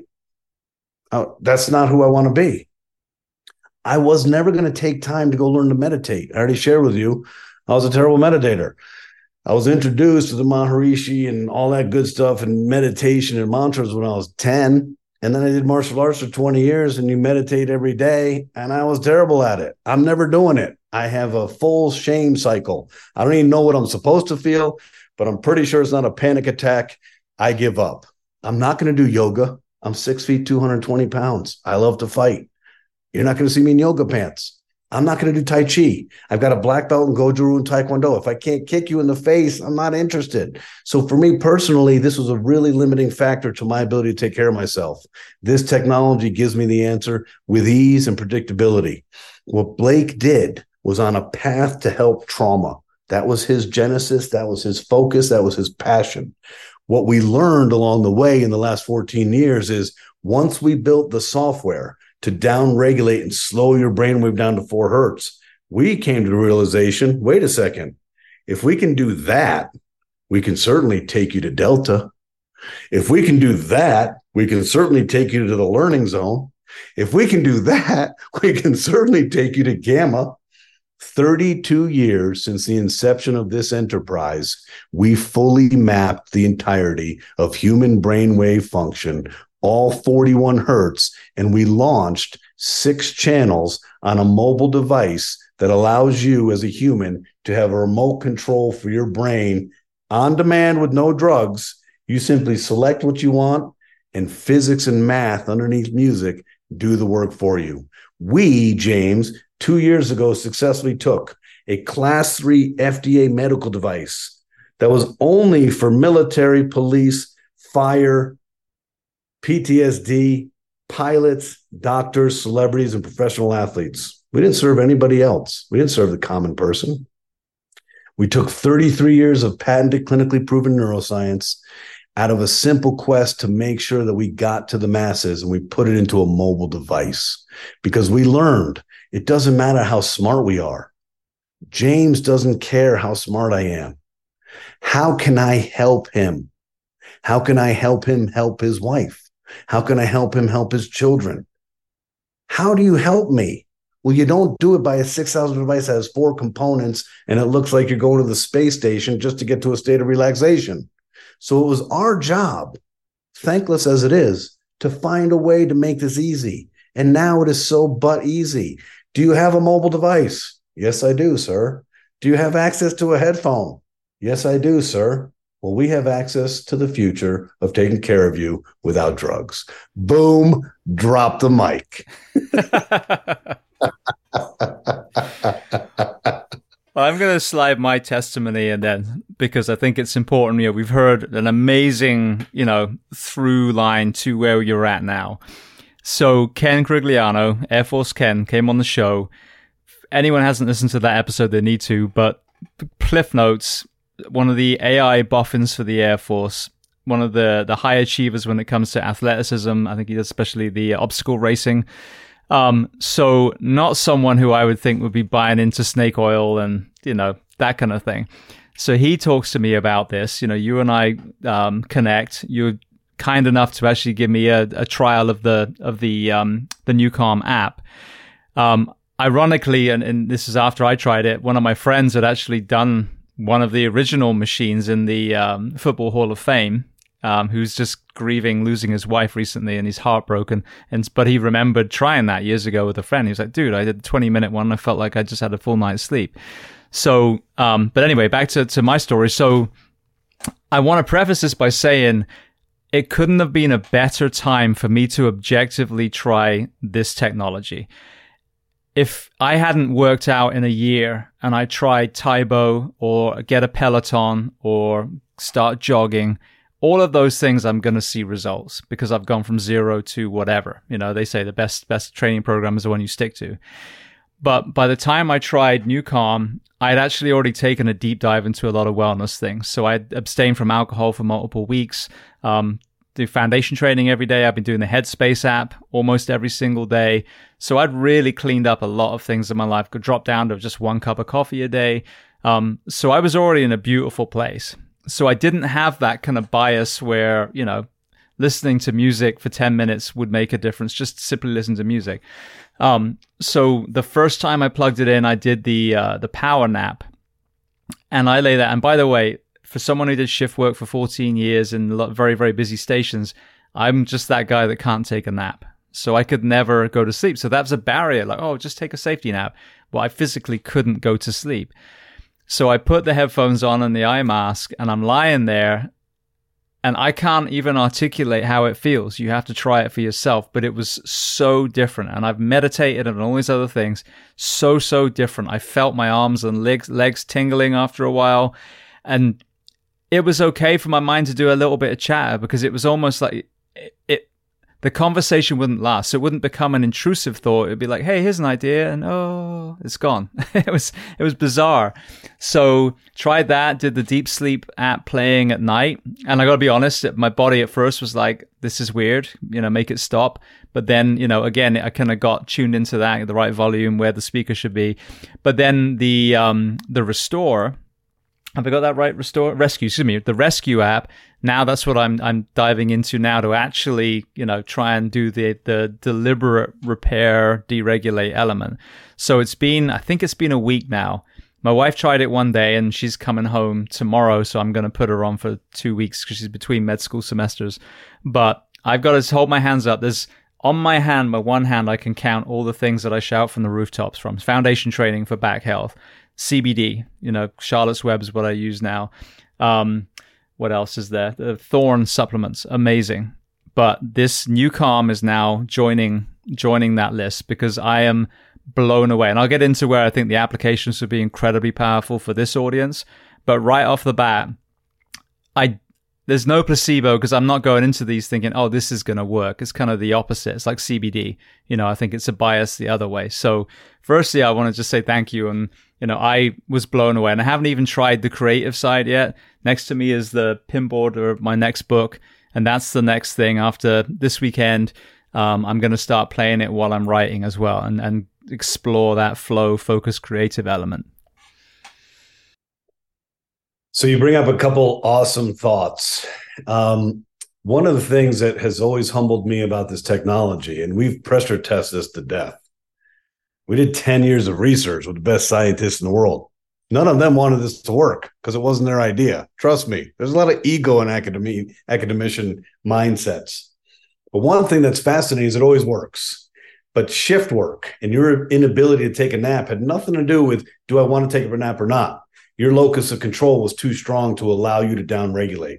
You were never taking a nap, force or not. You can put a gun to the back of your head and you're going to die if you don't take a nap. You're not napping. Your makeup and the, the neuronal circuitry of your brain has a strong locus of control. You're not doing it. The first time you did it, you're like, wait a second, what's going on here? First time you did sleep, wait a second, what's going on here? Why? Because something else is coming to you externally and saying, hey, but the reality is it's so safe.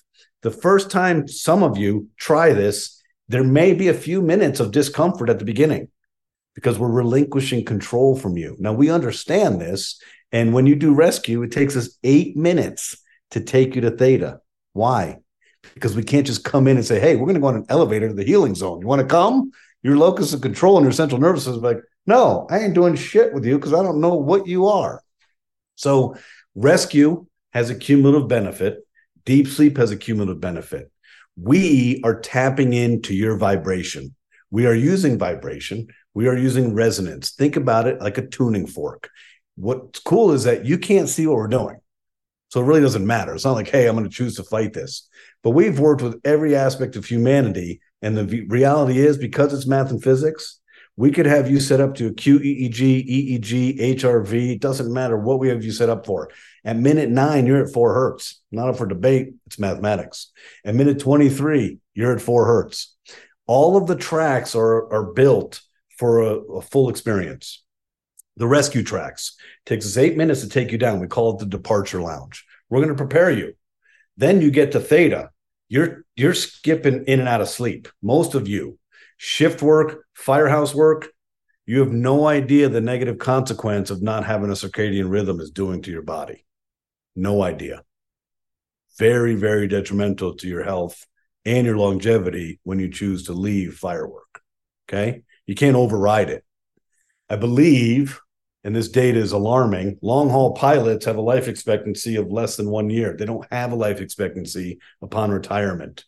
I travel all the time. I'm in Denver right now. I was just in France. I go home for a day and I'm in Alaska.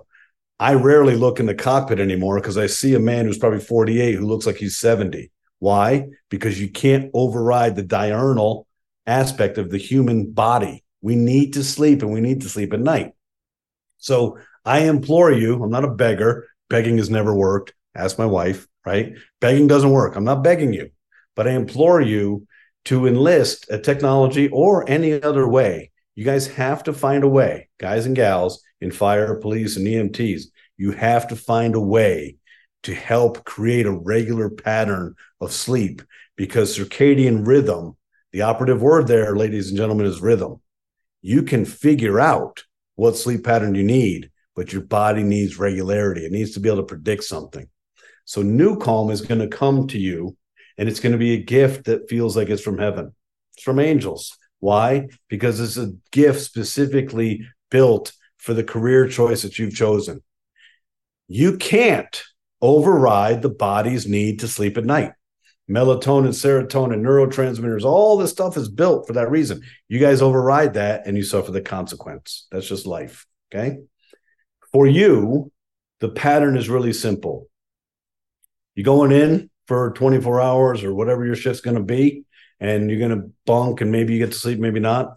But if you can establish a habit of rescue every day, when we were doing the research with Chung Kang Peng at Harvard and NASA on stage four cancer and Chicago Blackhawks, they came to us in 2013 and said, Did you know that 20 minutes of your product rescue is equivalent to two hours of restorative sleep?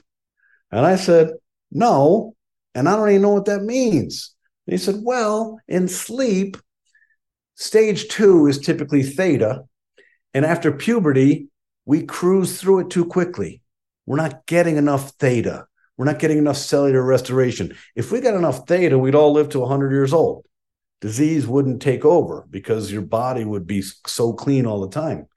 But what you guys are doing by taking my brain and holding me in theta is you're giving me this concentrated access to sleep quality. It doesn't replace sleep. There are some crazy people that are dear friends of mine who use this as a sleep replacement so they can work even harder. And I say, mm, please don't do that. You're going to die faster and it won't be a fun death. So this doesn't replace sleep, but 20 minutes of NuCalm is equivalent to two hours of restorative sleep. So if you can build a daily habit of rescue, we are not replacing the sleep. we're augmenting the sleep debt that you are accumulating. Every day you don't get a good night's sleep, you never make it up. So the thousand cuts, 10, 20 years, 30 years in fire, a thousand cuts, you're breaking down. Any of you listening to this who are in your late 30s, 40s, and 50s know exactly what I'm talking about. You wake up, inflammation's in your body. You just sometimes don't know where it's going to be feeling. You wake up and your blood feels like ragu because you're just stiff, right? That's the negative accumulation and consequence of not getting restorative sleep. So NuCalm isn't a miracle it's not going to change everything in your life, but it's going to do two things very predictably and really powerfully for your health. It's going to downregulate your stress response. It's going to oxygenate your brain and it's going to slow you down and give you restorative sleep when you do sleep. So the recipe is very simple. It is the same recipe, ladies and gentlemen, as stage four metastatic cancer. It's all the same. Rescue every day that downregulates your stress, literally cleans the slate, oxygenates your whole body, your mind, and prepares you for sleep. And then in bed, you put on a speaker, deep sleep. Deep sleep is the most sophisticated physics ever created. It took our neuroscience company, the pioneering neuroscience company with the best neuroacoustic software in the world, the only patents, the only FDA product ever created, it took us nine years to figure out deep sleep because we didn't want you to have to use a headphone. Hey, honey, I'm going to bed. Yeah, like a, you know, CPAP. Hey, honey, I'm going to look like an alien. No, it's got to be easy or else you're not going to use it. Deep sleep literally trains your brain to go into delta. Now, I don't have that difficulty time falling asleep. Where my difficulty lied at 54 years old is around two o'clock, I'd wake up. Raise your hand if you wake up around two o'clock. Well, guess what, ladies and gentlemen? The biorhythm of the human liver activates at two o'clock and it creates adrenaline so it can enzymatically break down the toxins that you created during the day. So we all wake up at two o'clock. Hey, we're all the same. We're human. So at two o'clock, when you wake up, it was really difficult to fall back to sleep. That's where I'm literally perseverating over shit I can't solve in the middle of the night, but I'm building cortisol and I'm building anger because I can't fall back to sleep and I'm noodling over stupid stuff and I'm building cortisol. Deep sleep helps me there. I have no issue falling back asleep. In fact, there have been several times where I will look in my bathroom in the morning to see if it's yellow because I don't remember getting up to pee. So that's how strong this is. Rescue each day, deep sleep at night. At the firehouse, hey, we got you. Go take a nap, power nap and rescue. Give me two hours of restorative sleep in 20 minutes, and I'm going to be a superhero. I'm going to be so mentally alert when it comes that there is a fire. I'm not making a mistake because I'm not sleep deprived. I'm not malnourished. I'm not dehydrated. I'm none of those things. I am on my game because I have oxygen in my forehead where I can make decisions. This is life saving for a lot of people. Since 2011, we've been working with elite military operators. All right. Many of you in police and fire come out of the military.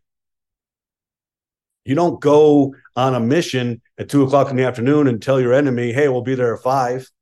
You do it in the middle of the night.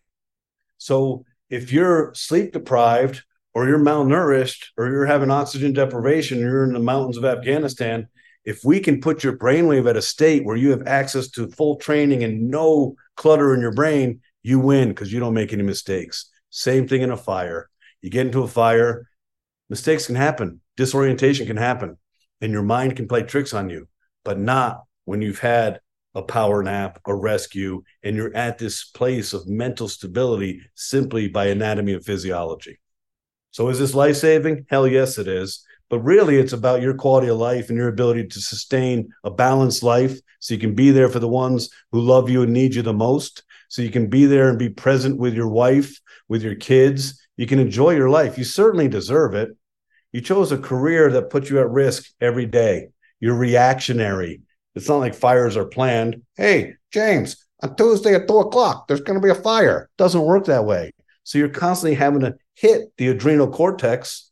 But when your body is in balance, you win.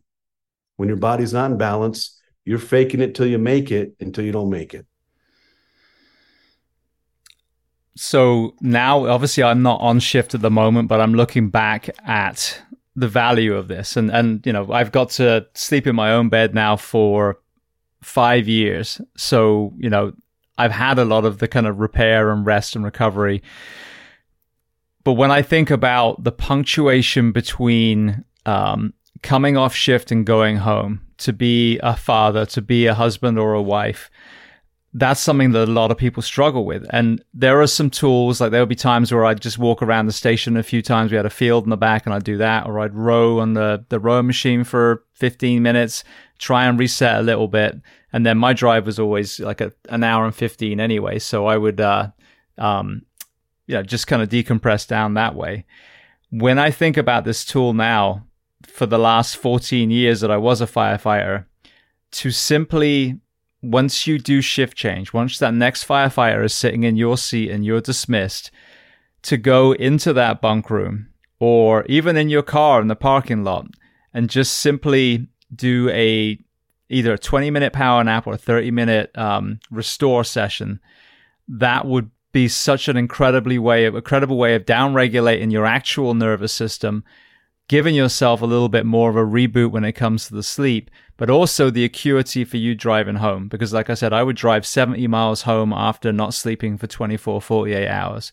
So I think this is on top of the, the actual, all the other things we're going to talk about, you know, the down regulation tools, the up regulation tools, to simply use NuCalm to go between the end of your shift and the beginning of your time at home that alone, if you just use it for that, would be invaluable on top of all the other things that we're going to talk about.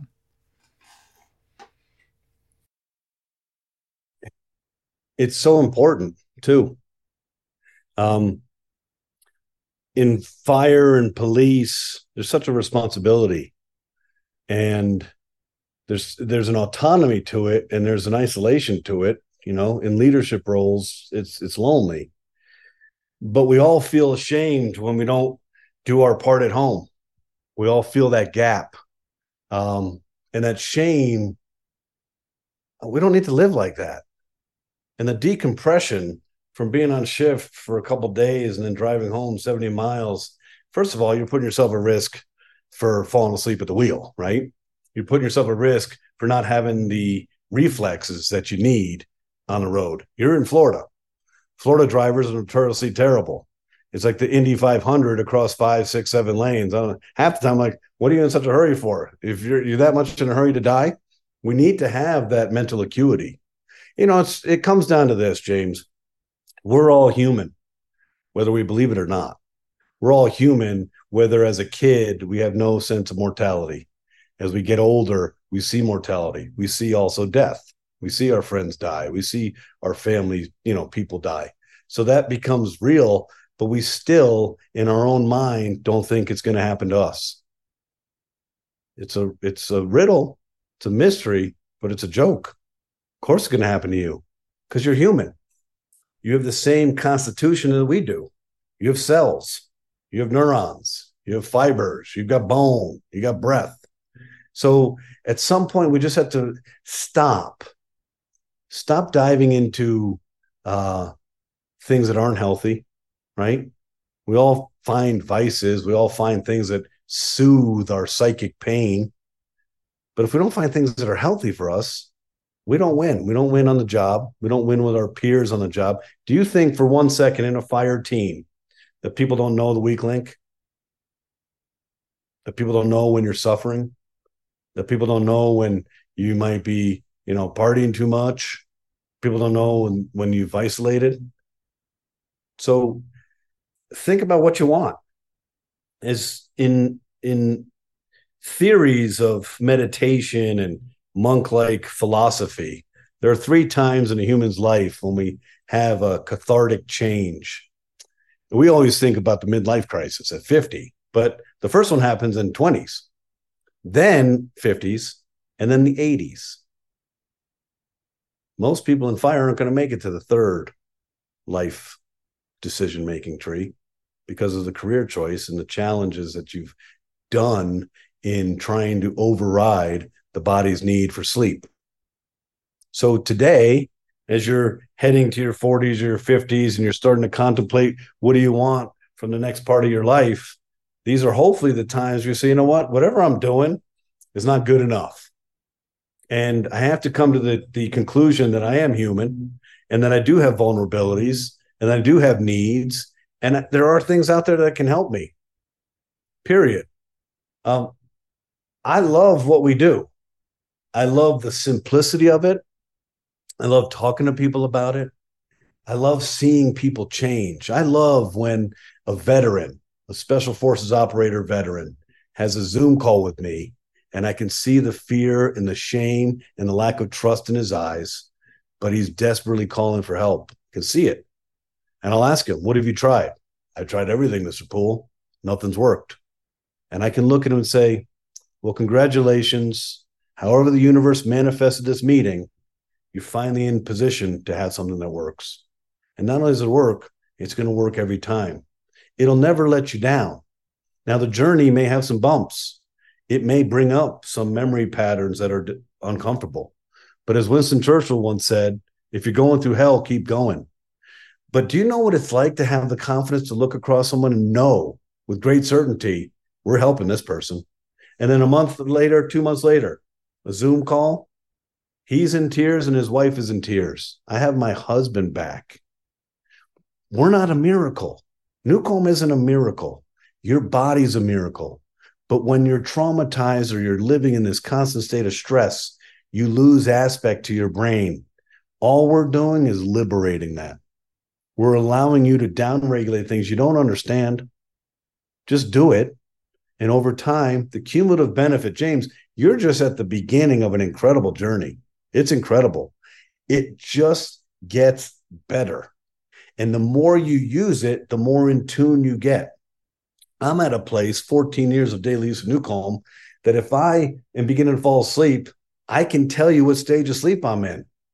I don't want to have that level of specificity, but it's reaching a level where I'm so in tune. Now, in martial arts and in wrestling, I was always in tune with my surroundings. That's just a natural manifestation of the art. But now I'm in tune with vibration and energy kind of everywhere. Feel it, and I'm present.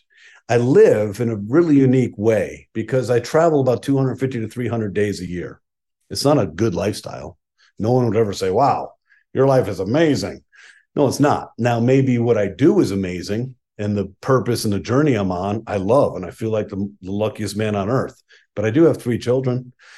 I do have a wife of 30 years. I would like to have more balance in my life, but I don't have that opportunity. Using this technology allows you to simply be a healthier, better you.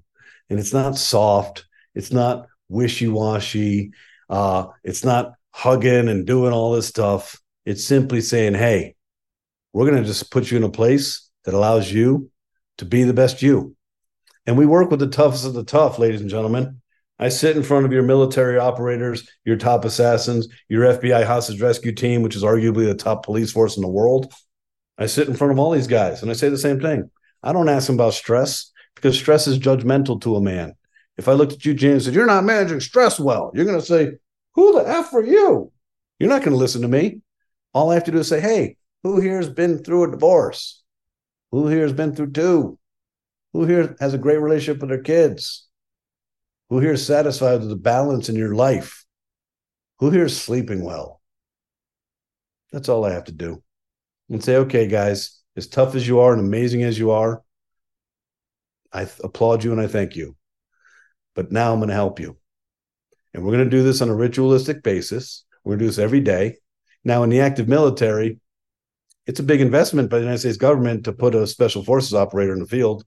So they're going to use it every day because we make them better and we make them able to take care of themselves, take care of their mission, and take care of their team. But to the VA community, these people are starved. They're starved and they've been so deprived of hope. James, you've tried a lot of things. You're on a mission to help yourself. You're like, listen, I did this for 14 years. I don't like where I'm at today. The cumulative negative consequence of my choice, which was mine, I don't like. This isn't who I want to be. So you've tried everything. You're bright, you're intellectually curious, you're determined, you're ambitious. You tried all these things. Very few things work. That's just the way it is. It's because it took us 32 years to map the entirety of the human brain. It took the brightest neuroscientists in the world, like a Nikola Tesla, George Jankowski, 19 years to figure this out. Nothing's easy. So you look at your firefighter, you say, hey, just do it. Just take care of yourself. Be if you're not going to do it for yourself, do it for your wife, do it for your kids. It doesn't matter what the motivation is. Just do it. Because the path you're on today is not the path of good health and wellness. And when you end your career, you're not going to like it. You're not going to like where you're stand. It's like being an NFL athlete. When I did the Hall of Fame, there was some old veterans with such bad TBI. After an introduction, four minutes later, they introduced themselves again. I was like, uh oh, you're not even remotely close to being mentally there. And then all the dudes it looks like you're in a convalescent home. These guys are in their 40s and they can't walk. Well, it's different for fire. You guys can walk, you're physically fit, but mentally, you've been beaten up. High cortisol, high stress, poor sleep. So, what was amazing is in, I didn't really say kind of my observation, so it feels weird and everything. I immediately found myself, um, you know, the nervous system shifting to parasympathetic. I had some of these visions, some of these traumas. I mean, real traumas like the loss of my dog kind of play in my mind, which was interesting and I welcome because if it's something that wants to come out, then beautiful, let's go. But the other thing that was interesting is I actually, um, this has happened more than a few times now. I got really hungry towards the end.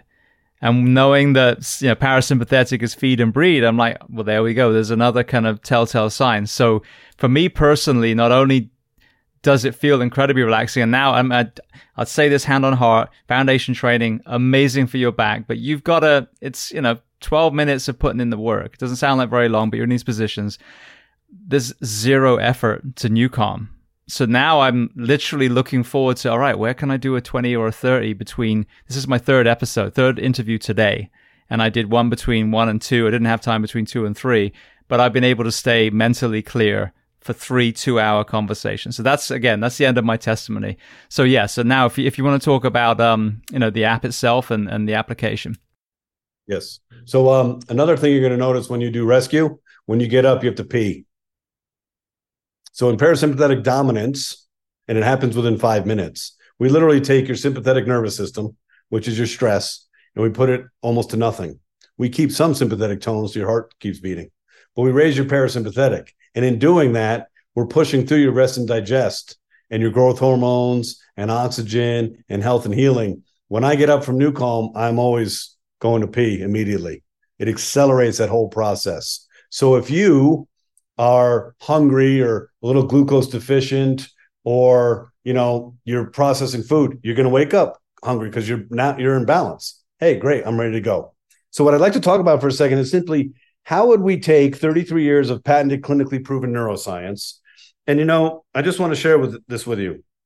I understand that NuCalm sounds too good to be true. It sounded like that way to me in june of 2009 but i also understand that you don't become an fda class 3 medical device health canada approved military approved NSF certified for sport have the only patents in the world and work with the best scientists from NASA and Harvard and the medical director of the NFL and work with the military, 56 professional sports teams, do 2 million surgical procedures replacing general anesthesia. Rescue has been used in 2 million surgical procedures replacing general anesthesia with people being cut open listening to physics. This is the real deal. Because you haven't heard of it means nothing. We spent 32 years like an insular Willy Wonka neuroscience company. We spent zero money on marketing, yet we sold $30 million of a complicated class three, $6,000 medical device because it simply works. Okay. Now, how does it work? There are six channels. The six channels manage all five categories of your brain. We need from you a headphone. For rescue, for power nap and flow state, we need a safe place, a comfortable place, and an eye mask. We're putting you in this weird lucid dream state where you're you're literally your mind wanders. That's because the physics has to be complicated or your brain will figure out the pattern. Your mind wandered because it's supposed to, because the physics is like, hey, come think about this. Hey, come think about that. But you can't stay on a thought pattern. Okay. And that separation allows you to dissociate. When you dissociate from time and space, you're truly not controlling your body anymore. Your body's allowed to heal. And when you felt your body feel heavy, that is the first time you've probably felt the force of gravity.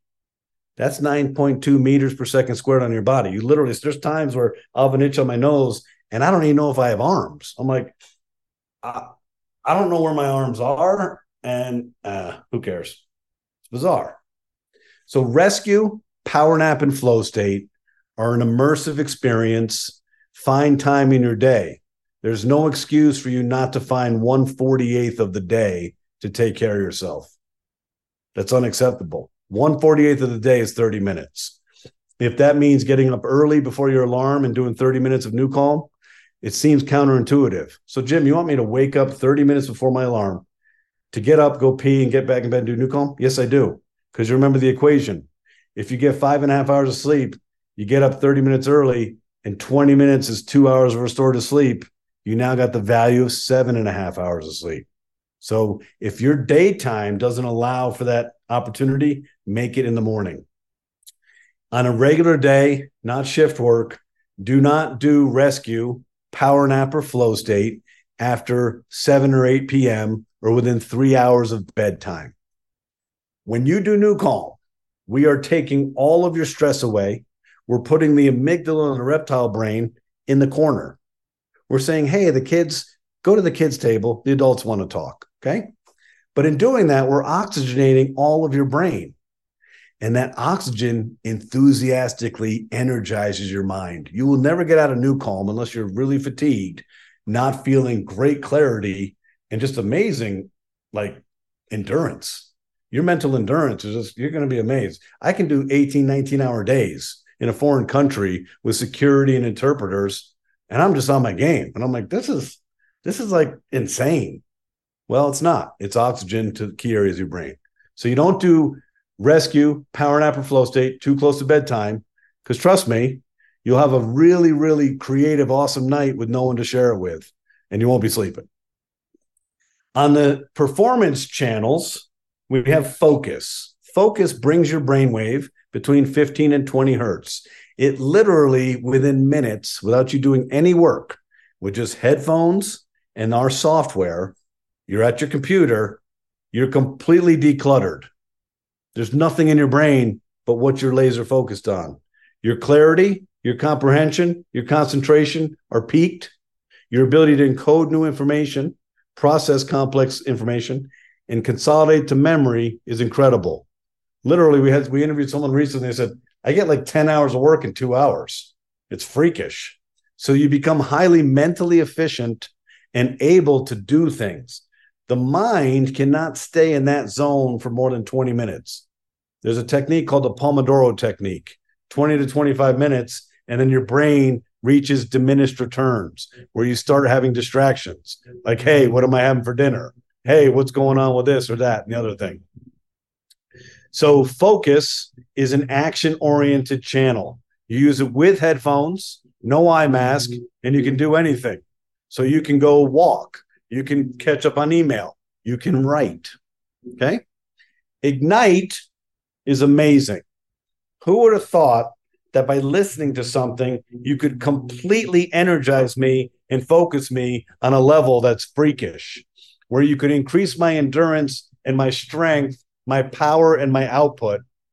All I'm doing is listening to something. It doesn't make sense. In 2015, Tony Robbins came to the NuCalm family and became close friends with me. In 2015, a Premier League soccer club said, Jim, our players love NuCalm. They're healing faster, they feel better, the jet lag's gone. It's amazing. But can you guys make something that'll energize our players to get on the pitch? Well, I have Blake Holloway in my corner. So I say, We can do anything. So six months later, we have an Ignite neuroacoustic software track. It is 13 minutes to 14 minutes long. It begins at 15 hertz. In the last three minutes, we call Pure Warrior Brain. 40 hertz. Incredible. I call Tony. I said, Tony, we're testing something out for professional athletes in the military. You interested? Hell yeah, send it to me. Okay. I sent it to him. 20 minutes later, what the hell is this? I said, it's Ignite, bitch. And it's amazing. so he's like, I've never heard anything like this. I said, Tony, we have the only patents in the world. You're never going to hear anything like what we do. I said, What do you want to do with it? He said, I don't know. What do you want to do? I don't know. He said, Well, I'm friends with Ted Leonsis. He owns the Washington Capitals. So in April of 2017, Tony and I trained the Washington Capitals together. We built a track put his words, his NLP, his training of the Washington Capitals on top of our physics to create the most powerful mind control ever, designed to get you in the zone. So on our app in Ignite, you'll see a track called Certainty. That's Tony Robbins trained the Washington Capitals who won the Stanley Cup. The next year, we had so much fun, we went and trained the Golden State Warriors together and we created gratitude. We trained them in a hotel in Oakland for five hours. Okay. Ignite was used for seven years confidentially to the United States military, special forces, Navy SEALs, and 56 professional sports teams. 998 people signed a confidentiality agreement. We never commercialized it. Why? Because we felt like people aren't taking care of themselves. They really need rescue. If we give you adrenaline, you'll you'll go to adrenaline and you won't take care of yourself. So in November of 2021, when we went to a mobile app, we launched Deep Sleep and rescue, and we launched Ignite. We said, we're done babysitting. People can take their own decisions. So Ignite is headphones, full action. I use Ignite when I'm working out, cardio, Peloton, and you guys will see your endurance, your power, your output all significantly greater. Okay. It's amazing. And when you're doing breaking your PRs and everything you're doing, you're like, okay, this is freakish because our mind becomes our worst enemy. When you're biking, within five to 10 minutes, lactic acid builds up in your thighs. You're like, why am I doing this? You start coming up with reasons why you want to truncate your ride. When you're listening to Ignite, you're like, get out of my way. I want to kill you. So it's amazing and it'll absolutely blow your marbles. Deep Sleep's the last channel. It's the top channel. It's the top used channel. Today, we have over 1,250,000 minutes a day being listened to of NuCalm around the world. 1,250,000 minutes a day. At the end of this month, we're tracking to surpass 1 billion minutes of NuCalm since we launched in November of 2009. Now, 1 billion is too many zeros for the human brain to understand. So I love data. 1 billion minutes, ladies and gentlemen, is 1,903 years. That's how much time we've helped people in the last 14 years. Deep sleep's the number one track in the world like 70 times greater than the next track, which is rescue. We have three eight hour tracks. It doesn't mean it puts you to sleep for eight hours. It just means that if you are asleep for eight hours, we're filling in all these gaps. You will notice faster onset of sleep, deeper sleep, more REM, better sleep efficiency. If you use a Whoop or a Garmin or an Oura Ring, you'll see all the impact quantitatively on your sleep. But more importantly, when you wake up, you're excited for the day. You're not wondering how quickly you can get back to bed or crawling to your shower. It's amazing. So, deep sleep is the simplest to use, but the most complicated physics. You put a track on with a speaker in your bedroom, you press play, off you go. In your hand, in the palm of your hand, you now have a remote control for your brain. You don't need coffee. You don't need monster energy drink. You don't need accelerants. You're dragging ass and you're heading in for a shift. You're like, ah, oh, I need to pick up put on Ignite, drive to the firehouse, you're good to go, man. When you get there, you're gonna be lasered. You want to catch up on emails, you want to hang out, you want to read, whatever, put on focus. You want to take care of yourself, you want to get that peace of mind, rest, restore, make up for a long shift, rescue, rescue, rescue. Every day you do rescue is a day you're giving back to yourself. Every day you do rescue is a day you're repairing yourself. Every day you do rescue, you're preparing yourself for a better life. That is the preparatory work and the therapy for the sleep improvement. People think because they want to cut corners and they want to do anything that's easy. When we launched Deep Sleep, we saw a drop in rescue. We're like, hold the phone, ladies and gentlemen. Deep sleep's a cherry on top. But if you don't balance your stress response, you ain't sleeping. So you got to do rescue and then deep sleep. That combination will improve your sleep so dramatically you have no idea. You have no idea what you're missing because you've normalized where you are. It's ama- it's amazing. It seems like a miracle. It's not. It's easy to use and it does wonders for you when you want it, how you want it. It doesn't discriminate. It doesn't care. It doesn't care if you have any disease known to mankind. It doesn't care if you're black, white, yellow, purple. It doesn't care if you live in Africa or Russia. It simply goes to your brain through your ears and says, hey, let's take a break. For those of you who'd like to learn more, in 2016, a book was published about NuCalm, written by the doctor Michael Galitzer, who's an incredible doctor in LA, and he's a doctor to many of the stars. In fact, he's the one who introduced me to Tony Robbins. Larry Trivieri co wrote this with him. Larry's written 35 books. This is a fascinating book because it talks about the invention path of very advanced neuroscience in terms that are easily understood. And it also, because Blake was one of the world's leading experts in the biology of addiction, talks about addiction. Then there's case studies in here of pilots and cancer patients. So Michael wrote the book I called Tony and said, Hey, Tony, Michael's writing a book. I'd like you to write the foreword. He did. I was working with monks at the time. I called Brother Craig Marshall, the Yogananda monk that trained the Beatles on meditation. He said, Hey, Brother Craig, I'd like you to write the preface. This is a book, ladies and gentlemen, where the foreword is written by a nuclear reactor of energy and the preface is written by a monk, both using the same tech to derive benefit. It's fascinating. It's an easy read. I, I recommend you check it out. Now we've taken this complex neuroscience, we've put it into an app. We're never going to get anywhere if it's not easy to use and affordable. It's no longer $6,000. It's as low as 50 cents a day. Personally, I think most people are worth 50 cents a day.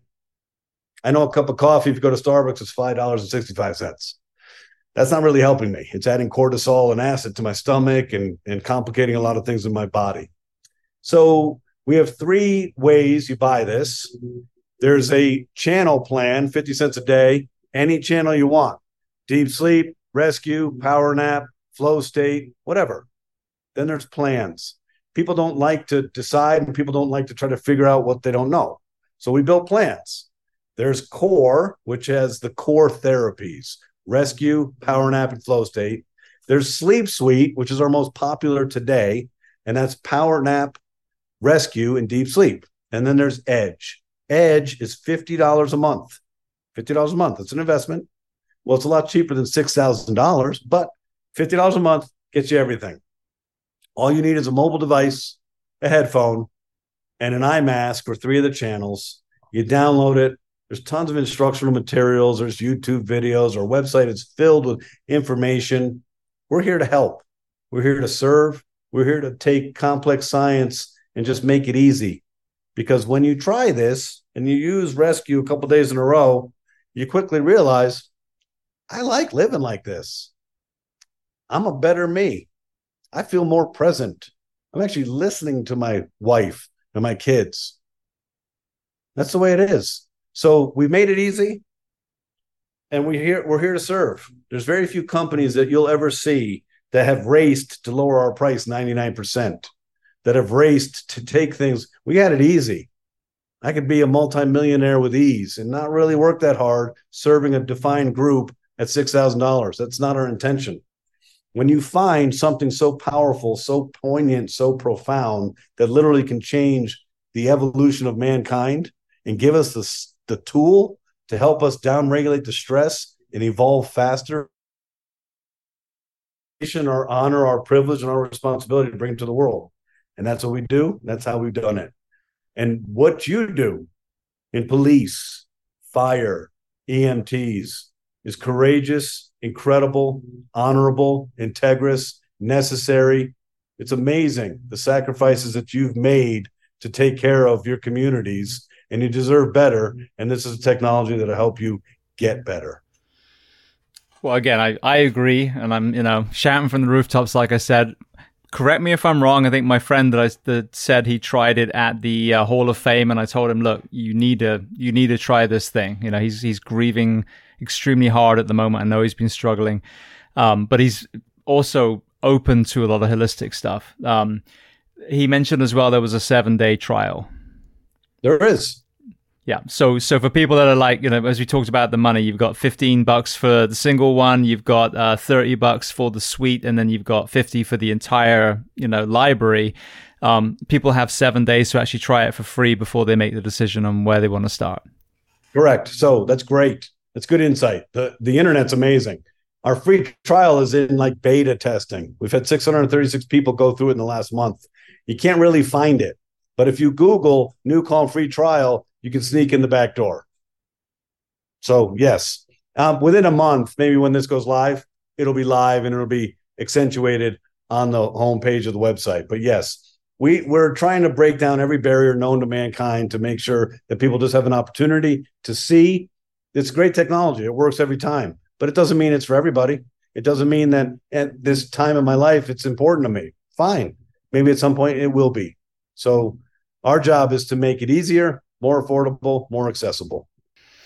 Well, Jim, like I said, I've I've been blown away, and the fact that Ken was the one that brought it to me in the first place speaks absolute volumes. Um, I just want to thank you from you know for not only the story and, and coming on the show today, but for your part in bringing this technology to us. Because hand on my heart, the other things I've mentioned are also integral parts of overall holistic holistic wellness but this is absolutely game changing. And in a profession that currently is woefully overworked and underslept, the ability to reset after a shift, the ability to start their restorative program so that they don't die, you know, five years after retirement, which is notorious in our profession, and don't get lost in a fire and don't fall off a ladder or crash into a minivan full of people at an intersection there are so many elements of this that I think are going to be absolutely game changing. So I want to thank you so much, not only for your time today, but for bringing NuCalm to our audience.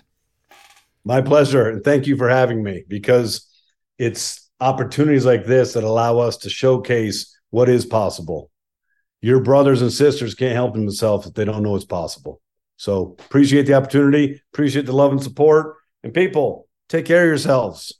You're only in this journey once. Now it's happening live.